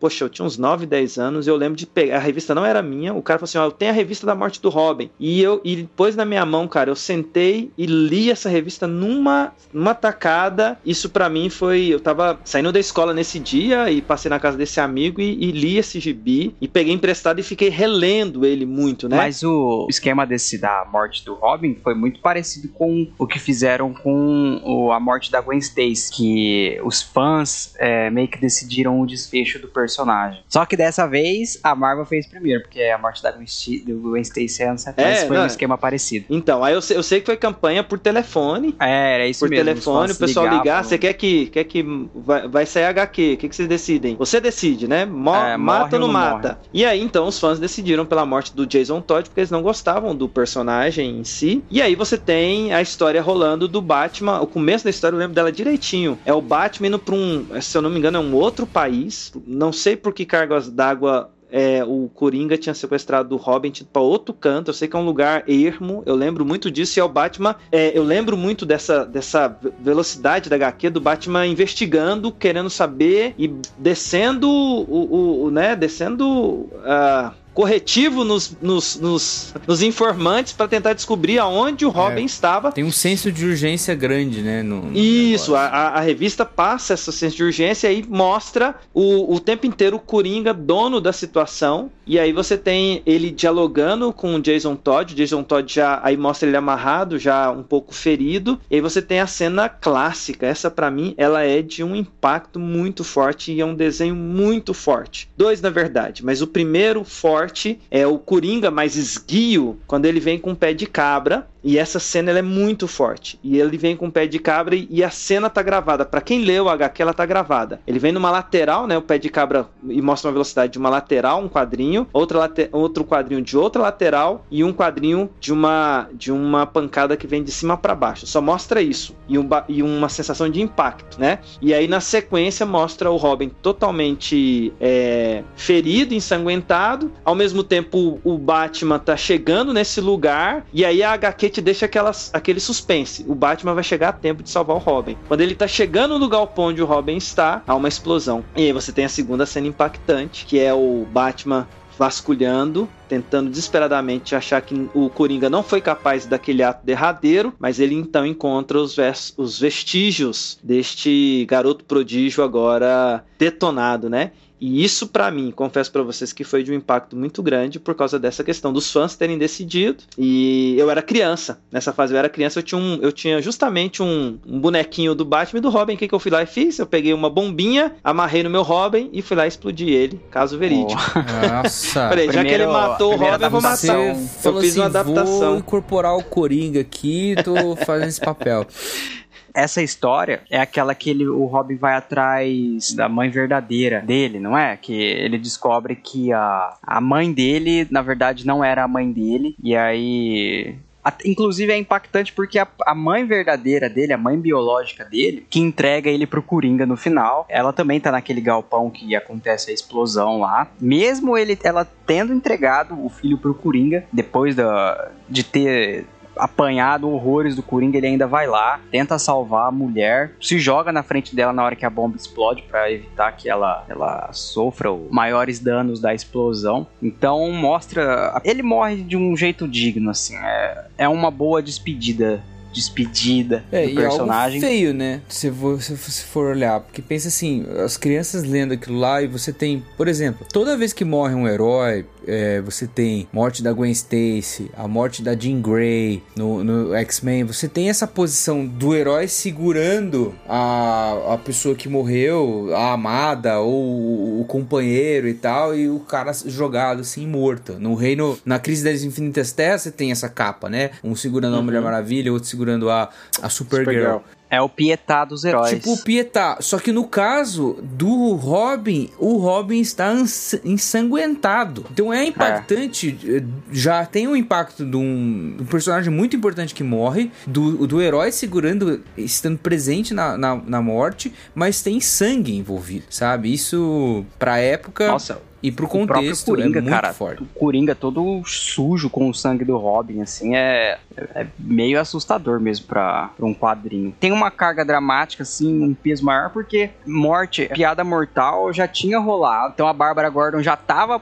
paraplégica. Já, paraplégica. Já sabia então, que o Coringa, Coringa poderia fazer um negócio tipo desse. Então é uma perda a mais, assim, pra, pra conta do Batman, né? Algo talvez que ele se culpe. Então é uma sequência de sofrência, assim, pro, pro nosso playboyzinho mais querido da, das editoras. Ao mesmo tempo, é isso que eu, que eu quero pensar aqui, eu, eu, eu gosto como o Coringa é um personagem é, incontrolável. E assim, me, me parece, demais, é. me parece para quem é escritor, e aqui o Gui é escritor, eu não sei se o Gabriel também versa pelas letras também, mas é, a construção de personagem do Coringa, para mim, é um estudo de caso incrível. Ah, porque fantástico mesmo. Quando, quando, você, quando você conversa com autores, você... Você ouve muito eles falarem assim que chega um ponto que o personagem quase que numa relação com o autor ganha vida própria, porque você passa a pensar como o personagem, e o personagem é, é, às vezes você, do ponto de vista de escritor, você tem vontade de fazer algo com o personagem, mas o personagem é tão, tão tem uma personalidade tão vívida que é, é quase como se ele decidisse o, o caminhar dele. O Coringa é um estudo de caso de personagem que ele é extremamente imprevisível para quem o escreve, é quase, e o Coringa tem uma característica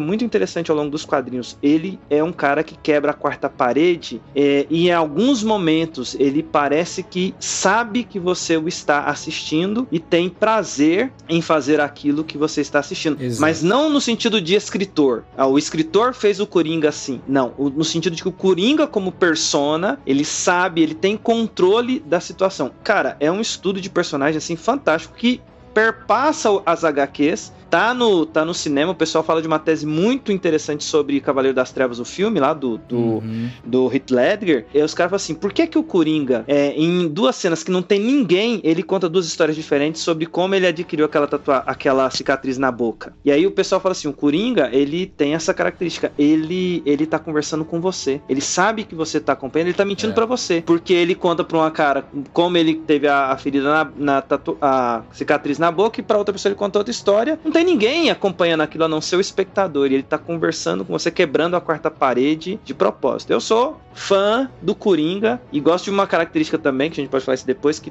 um bom Coringa, ele sempre vai aparecer dentro de uma delegacia, dominando a delegacia. Repare, Sim. isso é característica do Coringa também. Ele sempre aparece dentro de uma delegacia, dominando a situação. Ele vai pra lá. Não é uma continuação, mas é um título que faz até um pouco, faz referência, né, que a gente citou, que tem a diferença entre o Morte e Família e o Morte da Família, que é também, mostra um Coringa, assim, acho que no ápice da insanidade. Eu acho que aí é quando ele deixa é, toda a humanidade dele de vez, assim, de lado, que é quando é o operador de bonecas, é o, eu não lembro o nome dele, que ele tá no Arkham e ele pede pro cara remover, eu lembro a campanha da, essa é uma campanha de uma história que eu lembro certinho, assim, acho que foi dois mil e treze, finalzinho de dois mil e treze, Sim. final de dois mil e doze. É, essa H Q é mais recente, né? É, a D C lançou um pôster todo preto e uma pessoa segurando um rosto, que você conseguia ver claramente que era do Coringa, escrito é, adivinha quem voltou. Acho que o Coringa tinha, tava um ano e pouco assim sumido das, das H Qs, e aí ele volta é, completamente maluco, é, ele retira o rosto dele, a pele do rosto dele, deixa na, na delegacia, ou deixa no Arkham, alguma coisa assim, e depois ele pega esse, esse resto de rosto dele e costura na cara de novo. Então, nossa, é, um, é uma cena assustadora. É, mostra como um personagem pode, não tem fim a loucura do cara, tipo, ele sempre pode piorar.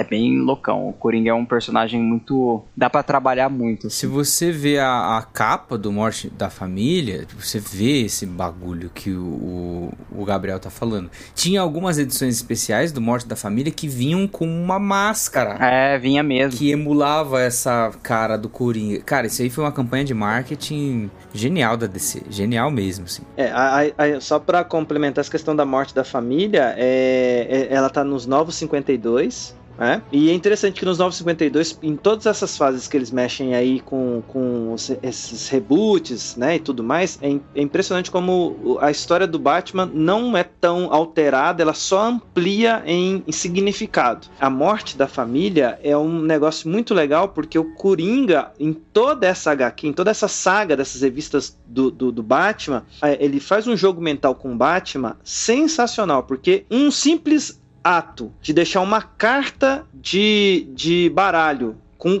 Joker dentro da Batcaverna dá todo o desdobramento de deixar o Batman durante toda a saga doido, sem saber se o Coringa sabe que ele é o Bruce Wayne ou não. E aí a história é justamente essa, né? O Coringa vai sequestrando os personagens da Bat-família e o Batman doido, ele, e assim, vai dando pistas de que ele sabe que o Batman é o Bruce Wayne, ele sabe que o Batman é o Bruce Wayne, mas em nenhum momento ele afirma, mas ele fica jogando aquele jogo duplo e ele fica assim, será que essa carta foi o Coringa? Será que ele entrou aqui na Batcaverna? Será que ele tá sequestrando? Será que foi ele? E o Coringa tá só realmente querendo causar. No final da história, na verdade, na verdade, é revelado que essa carta apareceu lá, não foi o Coringa que deixou essa carta lá, e é muito legal. E o legal, uma das coisas legais é que o Coringa consegue sequestrar todos, e tem mais uma vez essa cena do Coringa no meio da delegacia lá, controlando a situação, mas ele sequestra uma galera, sequestra a Bat-família, né? Tá lá o Jason Todd, tá lá o Dick Grayson, tá lá a Batgirl, tá lá o Damian Wayne, e ele faz um terror psicológico com esses caras que é sensacional. E é reviravolta que o Batman consegue fazer um jogo mental no Coringa, que faz o Coringa ficar louco, né? Numa, numa pergunta que o Batman faz pra ele lá, ele fica, ele cai num abismo lá e dá uma, dá uma desaparecida, como ele costuma fazer, né? Mas é, eu recomendo. Essa é uma leitura muito legal por causa do aspecto det- detetivesco do Batman, tentando entender o que, que o Coringa tá fazendo, se ele sabe que ele é o Bruce Wayne ou não.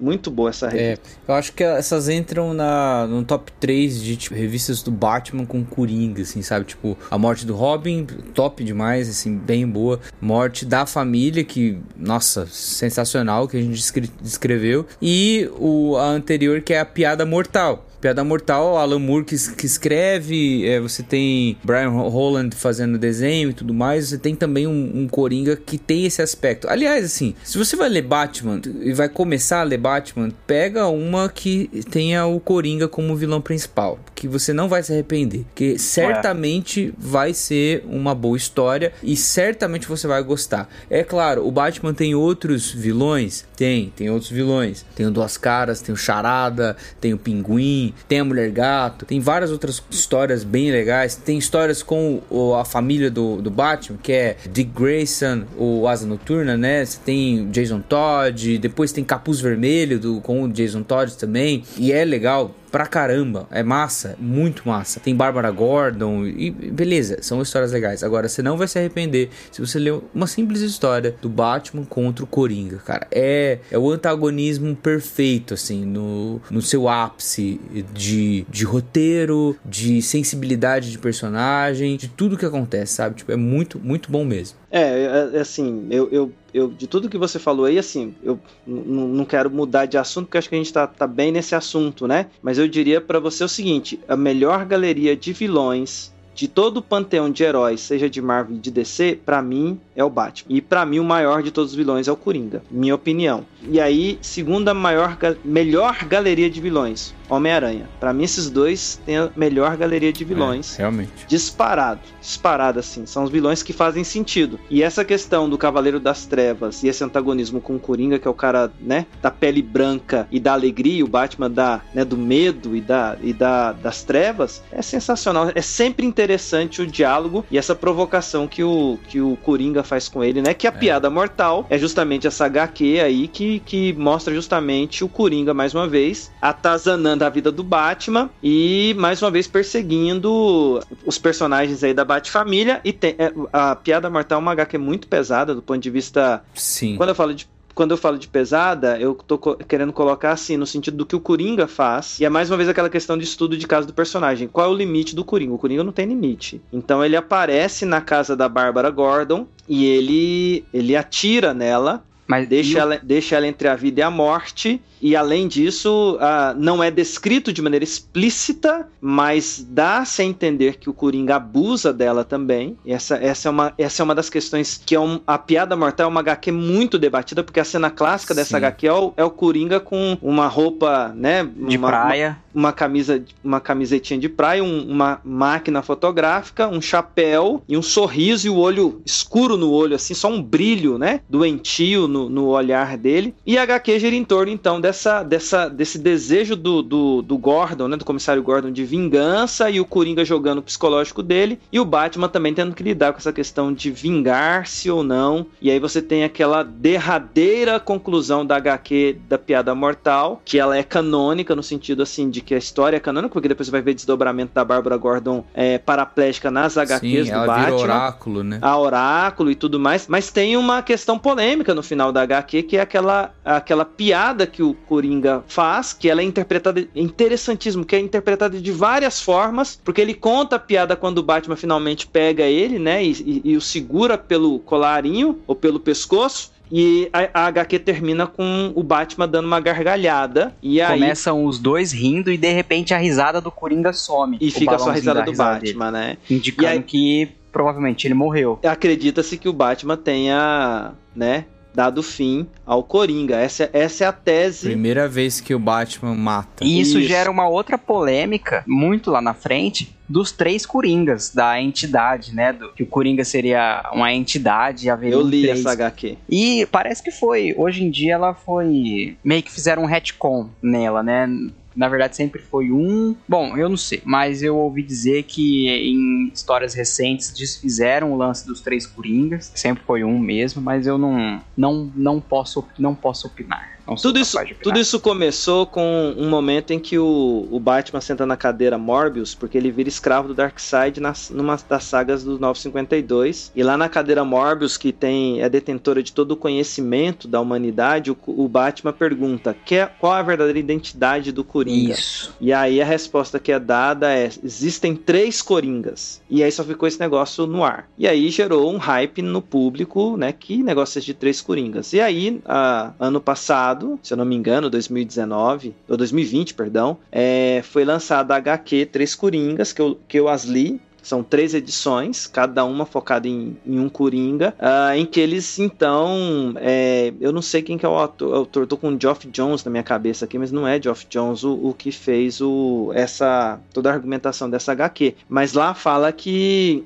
sempre existiram três Coringas, um Coringa sanguinário, um Coringa estilo Adam West, que é mais piadista, Coringa é, mais psicótico. Então o sanguinário e o piadista é refém do psicótico, do psicopata, que é o que domina sobre os outros. E aí a H Q vai gerando, e olha, olha como uma coisa que o Gui falou tem, é, tem o relevância. Jones por... mesmo. Então, o, o Gui falou aqui que as H Qs da D C têm consequência. O que que gira em torno dessa H Q dos três Coringas? É o Coringa trabalhando o psicológico do Jason Todd, Capuz Vermelho, que o, o Jason Todd, depois do Poço de Lázaro, né, depois de querer se vingar, ele é resgatado pelo Batman e vira aí o Capuz Vermelho, que é um vigilante mais agressivo, o tempo inteiro o Coringa jogando no Jason Todd que, né, a, o processo não terminou, que, que, que ele quer que, e provocando o Jason Todd. Por quê? Porque no, o, a H Q gira em torno do seguinte conceito: o Coringa cria novos Coringas. Então ele sempre tá criando novos Coringas, existe um Coringa que fica criando novos Coringas, e assim, o, a, a H Q flopou, talvez por isso, Gabriel, da sua notícia, porque ela deu uma flopada violenta nos Estados Unidos, o pessoal não gostou do argumento, o pessoal não gostou da história, o argumento eles entenderam fraco diante do hype que foi criado, porque eles disseram o seguinte, porque a história termina com o Batman sabendo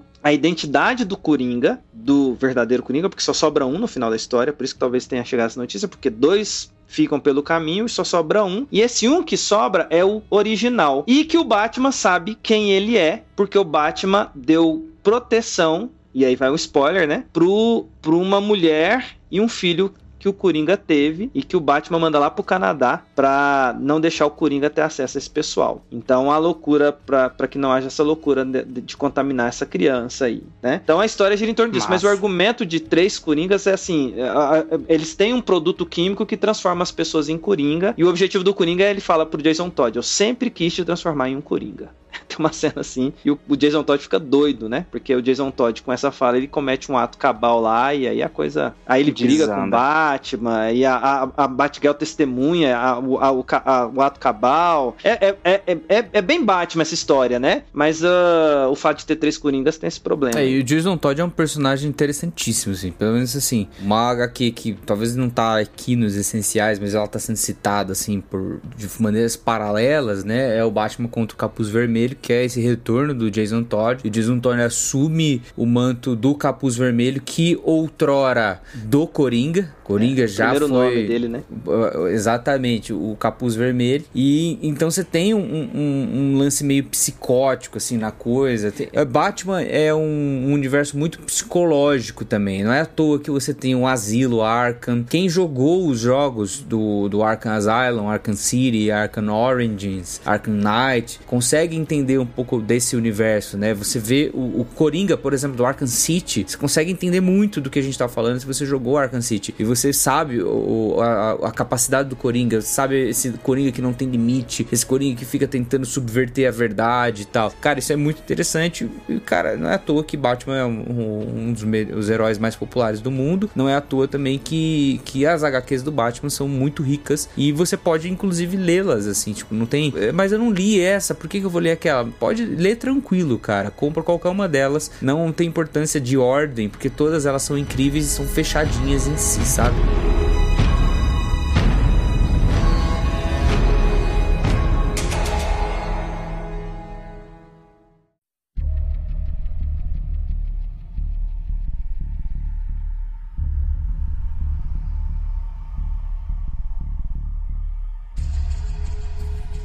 Ó, agora preto lembra a noite, escuridão, e lembra que tem uma agá quê na lista aqui, que olha só... Incrível, por incrível que pareça, a dê cê tem mais coisas do que o Super-Homem e o Batman. Tem outros heróis também. E a gente entra numa saga que ela é, é importantíssima também. Eu lembro de receber algumas dessa, porque teve uma época que eu a, a, assinava Marvel pela Panini. E a Panini enviava, às vezes, a dê cê um pouco pra ver se eu interessava e assinava também a dê cê. E nunca chegou nesse, nesse nível de eu interessar o suficiente pra assinar e pagar mais, não sei quantos reais que eu pagava mensalmente pra receber a, as coisas, mas eu recebi algumas edições dessa saga, A Noite Mais Densa. Então, A Noite Mais Densa é uma saga que envolve o Lanterna Verde, e também depois de um bom tempo eles trabalhando a questão do personagem, eles estavam com dificuldade com o personagem Hal Jordan, e, e pra mim essa é um essencial, você, você ler a, a Noite Mais Densa, porque inclusive tem essa frase por causa do juramento dos Lanternas Verdes, né, na noite mais escura, no dia mais claro, tal. Eu, eu juramento vou achar isso aí. Verde, é, o juramento que o Lanterna Verde faz... Eles sucumbirão ele... ante a minha presença. Isso. Ah, lê aí então, Will. Pô, faz a leitura. Eu não aí. sei, uai. É, no dia mais claro, na... deixa eu ver. Não, já lê aí, eu não sei no também. No dia mais claro, na noite mais negra, nenhum mal escapará à minha visão. Que aqueles que adoram o poder do mal temam o meu poder, à luz do Lanterna Verde. Aí só falta falar é... Capitão Planeta, né, pô? É, já tem a questão dos Pela anéis, união né? dos seus poderes. Eu sou, né? Então, e aí você tem... Você... É interessante, Lanterna Verde, então eles tiveram um, um dilema com esse personagem. O Geoff Johns assume todo o aspecto criativo dos Lanternas Verdes, e o, o, desde que eles fizeram esse movimento do, do Hal Jordan deixando de ser é, vilão e voltando a ser um herói, então eles fizeram um, um retcon no Hal Jordan, mas eles ampliam o conceito, fazendo com que o Parallax fosse na verdade uma entidade que gerasse ali o anel amarelo e o medo, e aí uh, o Geoff Johns tem uma ideia genial de ampliar ainda mais esse conceito e cria o conceito de que existem vários, vários espectros de poder, que não só o verde, não só o amarelo, mas tem o vermelho, que é raiva, tem o roxo, que, que, é, o, que é o indigo, né? Tem o azul, tem, que é quase um celestial, tem o laranja, que é inveja pura, e tem o vermelho, se eu não me engano, que é amor, não é vermelho, é o púrpura, né, que é o, o, o que envolve Violeta. O amor, que é Violeta, que é Carol Danvers, que, que impunha o anel, o, né, nem o anel, né, a, a força violeta lá. Eu e achei aí, aqui o... as cores todas, olha só, você tem o verde, que é vontade, o vermelho, como a gente falou, que é raiva, azul é esperança, lanternas laranjas é inveja, cobiça, né? Aí o amarelo é medo. Tem os lanternas brancos, que representam a vida. Então, o lanterna branca aí que tá a jogada do, da noite mais densa, que é a conclusão da história, é o surgimento do anel branco. Mas prossegue. Uau. Aí o anel preto, né? É, aí tem o índigo, que seria compaixão, violeta, amor, lanterna negro, morte. Então, morte, vida, isso. Negro e branco, tá? E tem todo o outro, o resto do espectro aí. Por, tem... Isso, por, é, porque na verdade o que começa a acontecer, então você tem esse espectro aí desses, dessas cores todas. Tem a ver com divertidamente? Quase, né? Divertidamente. Porque não é das cores da D C, também, né? Tem a ver com emoção. E... A vermelho, raiva, né? Então, na verdade, o anel, ele expressa, ele dá vazão à sua, à sua emoção, né? Um espectro da sua emoção, um construto através da sua emoção, a não ser os lanternas, mas é, é cada um muito específico, porque o lanterna vermelho, ele não faz um construto, ele, ele vomita a sua raiva, é muito interessante isso. E o lanterna Uau. laranja, só tem um anel lanterna laranja, porque o lanterna ah. laranja só existe um anel por causa da cobiça. Cara, isso é um roteiro da hora. Então, quem, quem cara, pega o anel massa. laranja, e é um cara extremamente é um ser lá extremamente cobiçoso, ele só quer é, recolher pra si, só tem um anel, porque é o cara que usa o anel laranja, ele só quer, ele é o, é o, é o cara da cobiça descontrolada, né? E, mas o, o que que acontece na história? Então, é, são apresentados esses universos e esses personagens, ao mesmo tempo, como toda, como toda saga, acontece um evento que o, o, o anel da morte, ele é cunhado. Tem, envolve os, os guardiões de Oa, porque os guardiões de Oa são... É interessante, toda vez que mostra os Guardiões de Oa, já tem um tempo que eles vinham sendo desconstruídos como pessoas de caráter duvidoso. E isso, nessa saga, é, é mostrado, porque tem um guardião lá que toma algumas decisões equivocadas, ele nem era guardião mais, mas faz par- fazia parte desse panteão aí. Explica esses guardiões aí que, cara, eu não sei se eles são, tipo, vigia, eu não sei se eles são, tipo, o, os presidente do, da corporação Lanterna, que, que, eles são o quê? Alienígena? O que é isso aí? Então, os, os Guardiões de Oa foram quem... É, eles, eles condensaram a vontade, né, que é o construto lá do, do Anel Verde, em Oa, que é o local onde você tem ali a fonte do poder do Anel Verde, e são esses seres é, extremamente milenares, visionários, e que são os guardiões do poder do Anel Verde. Eles selecionam, eles criaram os, os, a corporação Lanterna, né, os Lanternas Verdes, né, e com, como manipulam ali o poder da vontade, eles criam esses anéis, montar essa corporação que dividiu a galáxia, né, ou o universo em setores, nomeando um Lanterna Verde para defender cada setor, sempre fazendo uma, uma prestação de contas para esses guardiões. Mas só que, à medida que o tempo foi passando, a ética desses Guardiões de Oa sempre foi se mostrando um pouco questionável, né? Mas eles não são igual aos vigias, eles não são, eles são, eles são esses seres que estão ali é, é, liderando, né? São os, os, realmente os Guardiões de Oa que lideram o poder, que lideram os Lanternas Verdes e Guardiões do Poder uh, da vontade, né? Do, do, do, do, da, do, dos Lanternas Verdes, né? Mas aí o que que acontece? Um desses Guardiões aí, por uma série de questões milenares lá, tem algum questionamento e acaba cunhando, despertando uma força da morte. E esse anel da morte é um anel que quando entra na... na uh, uma pessoa acaba sendo dominada por esse anel... ela fica como um zumbi, e aí começa a ter um, um grande acontecimento desses anéis que vão se espalhando pelo universo e transformando figuras poderosas em como espécie de zumbis. Lembra muito a questão dos zumbis da Marvel lá, porque você tem ali a morte, dominância pessoal, eles ficam com aspectos de zumbis e poderosos, mas sem uma, sem uma racionalidade, eles são praticamente certo. zumbis a serviço dessa força destrutiva que tem um cara lá por trás comandando. E aí toda a saga da Noite Mais Densa é justamente esse avanço desses anéis negros, né? Dominando, e aí é necessário os é, espectros se tem o os espectros desse isso, aí. Os espectros se unirem para poder combater essa, essa força que vai avançando, até que no final, né? É praticamente no final, aqui tô fazendo bem um resumo do resumo, o, o surgimento do Anel Branco, que é a vida. E surge a partir do Hal Jordan, e aí uh, ele começa a esparramar também através, e aí você tem, tem umas, algumas cenas muito legais, que é o Flash com, ele escolhe, o Hal Jordan escolhe alguns personagens pra ser esses, é, esses caras que vão esparramar a vida pelo universo, né? Aí, se eu não me engano, ele escolhe, é ele primeiro, aí tem o Superman, o Flash, e, e eu, eu não lembro mais quem, mas eu sei que é muito legal eles com os anéis brancos, e aí vem o uniforme branco, e eles então vão combater esse negócio, porque chega num ponto da agá quê que você fala assim, cara, não tem mais o que fazer, porque o anel preto domina tudo, não tem mais pra onde ir, e é aquela coisa mesmo de zumbi, vai um contaminando o outro, vai contaminando o outro, e não tem mais pra onde correr, até que num minuto de desespero, o... eu não sei se o Hal Jordan tá de posse de todos os anéis, e aí des... dessa posse de todos os anéis, de todas as cores, é cunhado da junção das cores o anel branco, e aí ele é o primeiro cavaleiro desse anel branco e que vai esparramando aí a luz. É uma saga muito bem feitinha. O Geoff Johns, em, em aspecto narrativo, envolve todo o universo da dê cê, e do ponto de vista de narrativa é muito fácil de acompanhar, é muito legal. Tem uma coisa das sagas, das grandes sagas da dê cê, que você precisa ter essa, essa noção, vai envolver muitos quadrinhos, então você tem os quadrinhos regulares, aquele quadrinho vai estar envolvido nessa história, então você às vezes, se você não pegar os quadrinhos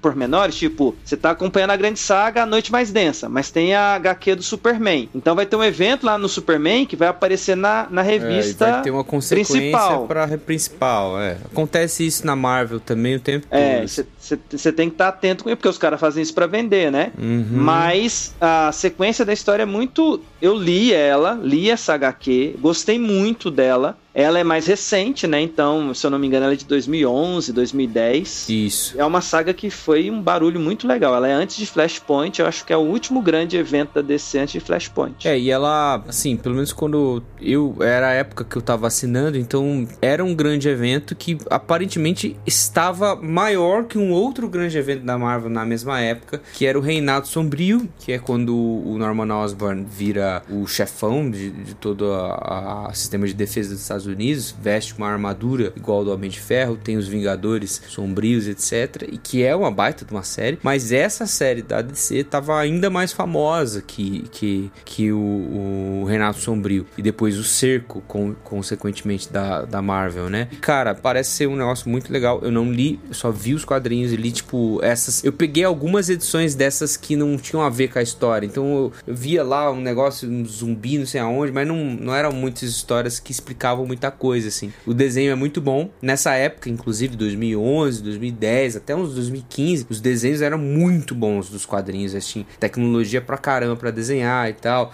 Tinha muita arte envolvida, experimentações artísticas. Então, cara, vale a pena ver A Noite Mais Densa. Os Novos cinquenta e dois é o... Foi a última reformulação antes do Rebirth, não é? Isso. Com o... Quando eles juntam com... O Watchmen, Watchmen. Né, os personagens é, do Watchmen. novecentos e cinquenta e dois pra... vem depois de Flashpoint, é isso? É, é uhum. novecentos e cinquenta e dois é depois de Flashpoint. Tá, então você tem, ah. na ordem, é, Noite Mais Densa, depois de Noite Mais uhum. Densa é o Dia Mais Claro, já? É, o Dia Mais Claro já é o Anel Branco, já. Tá, então seria então, tipo o mais final claro... da Noite Mais Densa. Isso, é o então, final noite da Noite Mais, mais densa, densa, Dia Mais Claro, que é o final da coisa. E aí vem Flashpoint na cronologia. Isso. E aí vem uhum. novecentos e cinquenta e dois, que é... Reseta tudo, tem... Isso. Beleza. E aí agora... E aí novecentos e cinquenta e dois aconteceu... pra mim é um hard reset, porque os caras dão um, dá uma resetada assim muito violenta, uma freada brusca, eles mudam um pouco da... Ele... Engraçado, eles nunca mexem muito com o Batman, mas eles mexem muito com o Superman, dado a situação de que o Superman é um personagem que eles não sabem o que fazer com ele também nas agá quês, dado a perca de popularidade que o Superman tem, então eles dão umas mexidas na... na no, no personagem, é, eles mexem em algumas outras coisas, mas não dá muito certo, é, apesar de ter algumas histórias boas da, dos novecentos e cinquenta e dois, como essas do Batman. O Batman acaba sendo o carro-chefe dos novecentos e cinquenta e dois para segurar a onda, porque em paralelo nada funciona. Aliás, Batman e Lanterna Verde ficam praticamente como se nada tivesse acontecido com eles, porque estava dando muito certo, mas é, eles mexem muito no Superman, eles mexem muito em alguns outros personagens, e aí... O Aquaman a... mexe pra caramba. Um personagem que ficou famoso na época do dos novecentos e cinquenta e dois, que eu creio que é por conta do começo da série também, foi o, o Arqueiro Verde, né? O Oliver Queen, ele começou a ter mais histórias, assim, eu acho, no novecentos e cinquenta e dois, e a popular...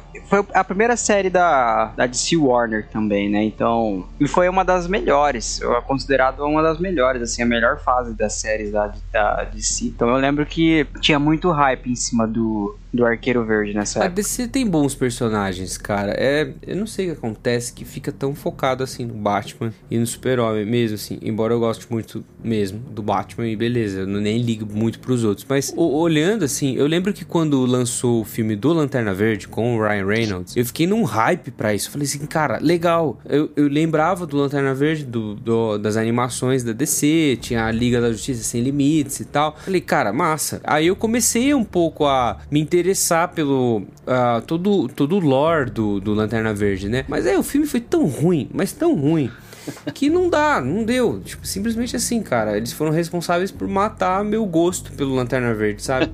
É, infelizmente é narrativa, né? Eles têm os elementos todos maravilhosos lá, que é o... Você tem tudo legal pra fazer um bom filme de Lanterna Verde, que era um... o pessoal sempre quis um filme de Lanterna Verde. Você tem lá o Anel do Poder, o Juramento do Lanterna Verde, que é um negócio muito legal. Você tem o Parallax, que é um... um personagem interessante, você tem um Sinestro, que é um personagem muito interessante também, e é só fazer uma boa amarração. Colocaram até o Geoff Johns, mais uma vez, nessa época, o Geoff Johns estava totalmente com o controle criativo da D C e se expandiu para o cinema também, só que a, não, não funcionou a história, a, a história ficou sem sentido, e realmente eu fui assistir no cinema, e, e é um dos filmes que eu mais odeio, por causa de eu gostar do, do, do Lanterna Verde, então realmente eu, eu odeio o que eles fizeram com esse personagem. Mas lá nos novecentos e cinquenta e dois, eles não mexem mexem nessa estrutura dos espectros dos anéis de poder, se mantém, tanto é que agora tem um, um herói da terra para cada um dos, dos anéis. Então o Guy Gardner, que sempre foi um cara raivoso, ele virou anel, o Lanterna Vermelho. Você tem o... eu esqueci o nome dele, que é um cara que assumiu o manto do Lanterna Verde quando o Lanterna, quando o Hal Jordan virou pro mal, esse cara virou Lanterna Branco. Alan é... Scott? Não, não é o Alan Scott, não. O Alan Scott é o primeiro Lanterna Verde. É...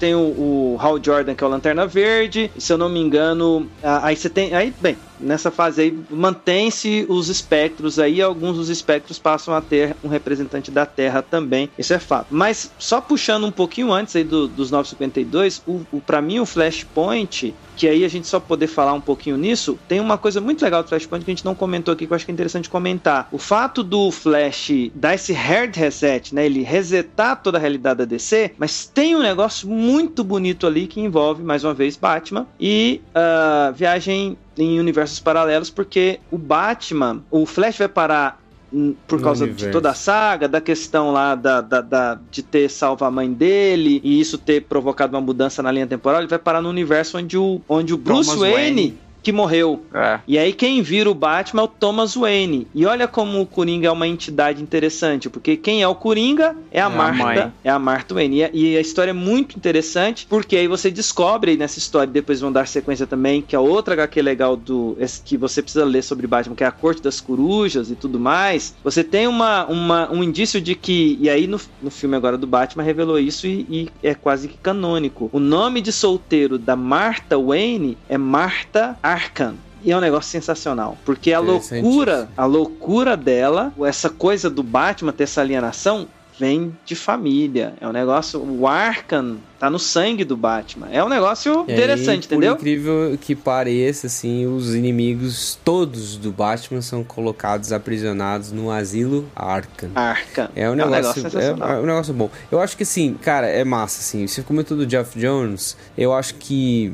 pra voltar no Geoff Johns, ele tá dentro dos grandes nomes das H Qs, assim, como um cara que organiza a casa, sabe? Da mesma forma Sim. que uh, o Reeves tá fazendo com o Batman agora, depois de, cara, filmes horríveis do Ben Affleck, sabe? Agora você precisa de um, de um cara pra organizar a casa, sabe? Uhum. Um cara pra, pra fazer o que o Kevin Feige fez, né? Sabe? Tipo, o que o Joey Quesada fez na, na Marvel, é, numa boa época da Marvel, da, da Casa das Ideias, pra... Beleza, deixa eu organizar tudo que tem aqui. Existem boas histórias pra ser contadas. Aí você tem o, o Batman, que, claro, sempre vai ser grande, mas você tem um Lanterna Verde, que pode ter boas histórias pra ser contadas. Você tem o Arqueiro Verde, que você pode pode ter boas histórias, você tem um Ciborgue, você tem ah, outros personagens na D C, como o próprio... O... Jovens Titãs. Os Jovens Titãs. E tem a série, né? Nossa, eu assisti a primeira temporada do desenho do... do... Não do Jovens Titãs, era o Young Justice, que ah, é muito legal. Sensacional, é muito bom. É muito, a primeira e a segunda temporada são muito bons. Mas deixa eu terminar um comentário sobre é, Flashpoint, que é o final, que é a primeira vez que você tem um registro do Batman chorando. Uau. Porque o, o Flash, na viagem da linha temporal, ele pega uma carta do Thomas Wayne e ah. traz pro Bruce Wayne. De uma linha temporal que deixa de existir, que o Batman Thomas Wayne é um Batman totalmente doidão, violentão, mas ele, ele escreve uma carta de próprio punho pro Bruce Wayne, e o, o Flash traz essa carta e entrega na mão do, do Batman, e a cena é muito bonita do Batman lendo, e a assinatura lá, Thomas Wayne, e um pingo de lágrima caindo do Batman nessa folha. Cara, é fantástico. Uma das coisas mais lindas que tem, assim. Que a dor do Batman toda é do ter per- perdido seus pais, né? E tem a animação da Flashpoint também, né? Então você pode ler a agá quê, você pode ver a animação também. E, cara, de novo, eu sei que eu tô faz- falando isso várias vezes, no grupo do Contemporâneo eu falo isso, as animações da dê cê são perfeitas, tá? São muito boas. Muito boas mesmo. Se, se não existisse nenhum filme da dê cê live action e só existissem as, as animações, nós seríamos muito mais felizes. Esse é o meu comentário.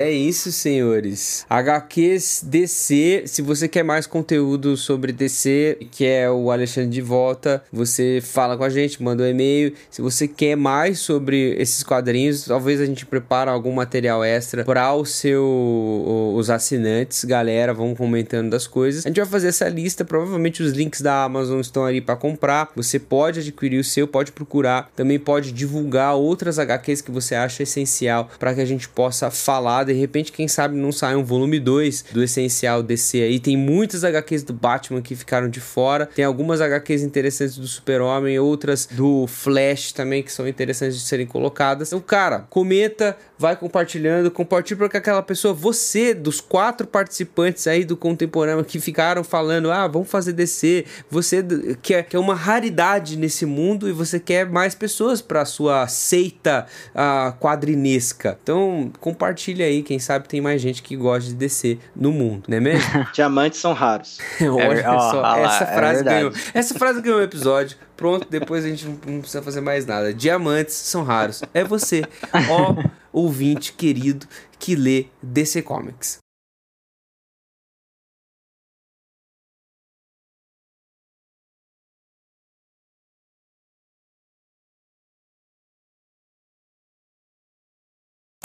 Esse é pra acalentar o coração dos três fãs da dê cê. Das três pessoas que cobraram. Porque... Que isso, que maldade. Oh, é, é brinco. Que tem pouco fã de dê cê? Assim, você sabe que no Brasil, na verdade, nos últimos anos houve uma reviravolta, mas tradicionalmente falando, a maioria é fã da dê cê. Os filmes da dê cê aqui no Brasil são os que melhores, pegando por proporção, aqui no Brasil, melhor, a melhor... campanha de filmes geralmente é da dê cê. Todos os filmes da dê cê no Brasil, mesmo os ruins, dão certo. Em especial o Aquaman, que foi muito bem aqui no Brasil. É que claro. É um personagem que no Brasil, infelizmente, ele virou meio que meme, né? Era meme em outros países. Não é só no Brasil, cara. É por causa daqueles super amigos lá, pô. Mas aqui, as páginas de Facebook, aquelas que o pessoal chama de shitpost, né? Malhou muito a imagem do, do Aquaman, assim, período dois mil e doze, dois mil e quatorze, até dois mil e quatorze, por aí. Então, acho que quando foi revelada o visual do Aquaman no live action, o pessoal ficou meio surpreso, assim. Falou, nossa, ele não vai surfar em cima de, de dois golfinhos? Uau! Ele não vai fazer telepatia com as baleias?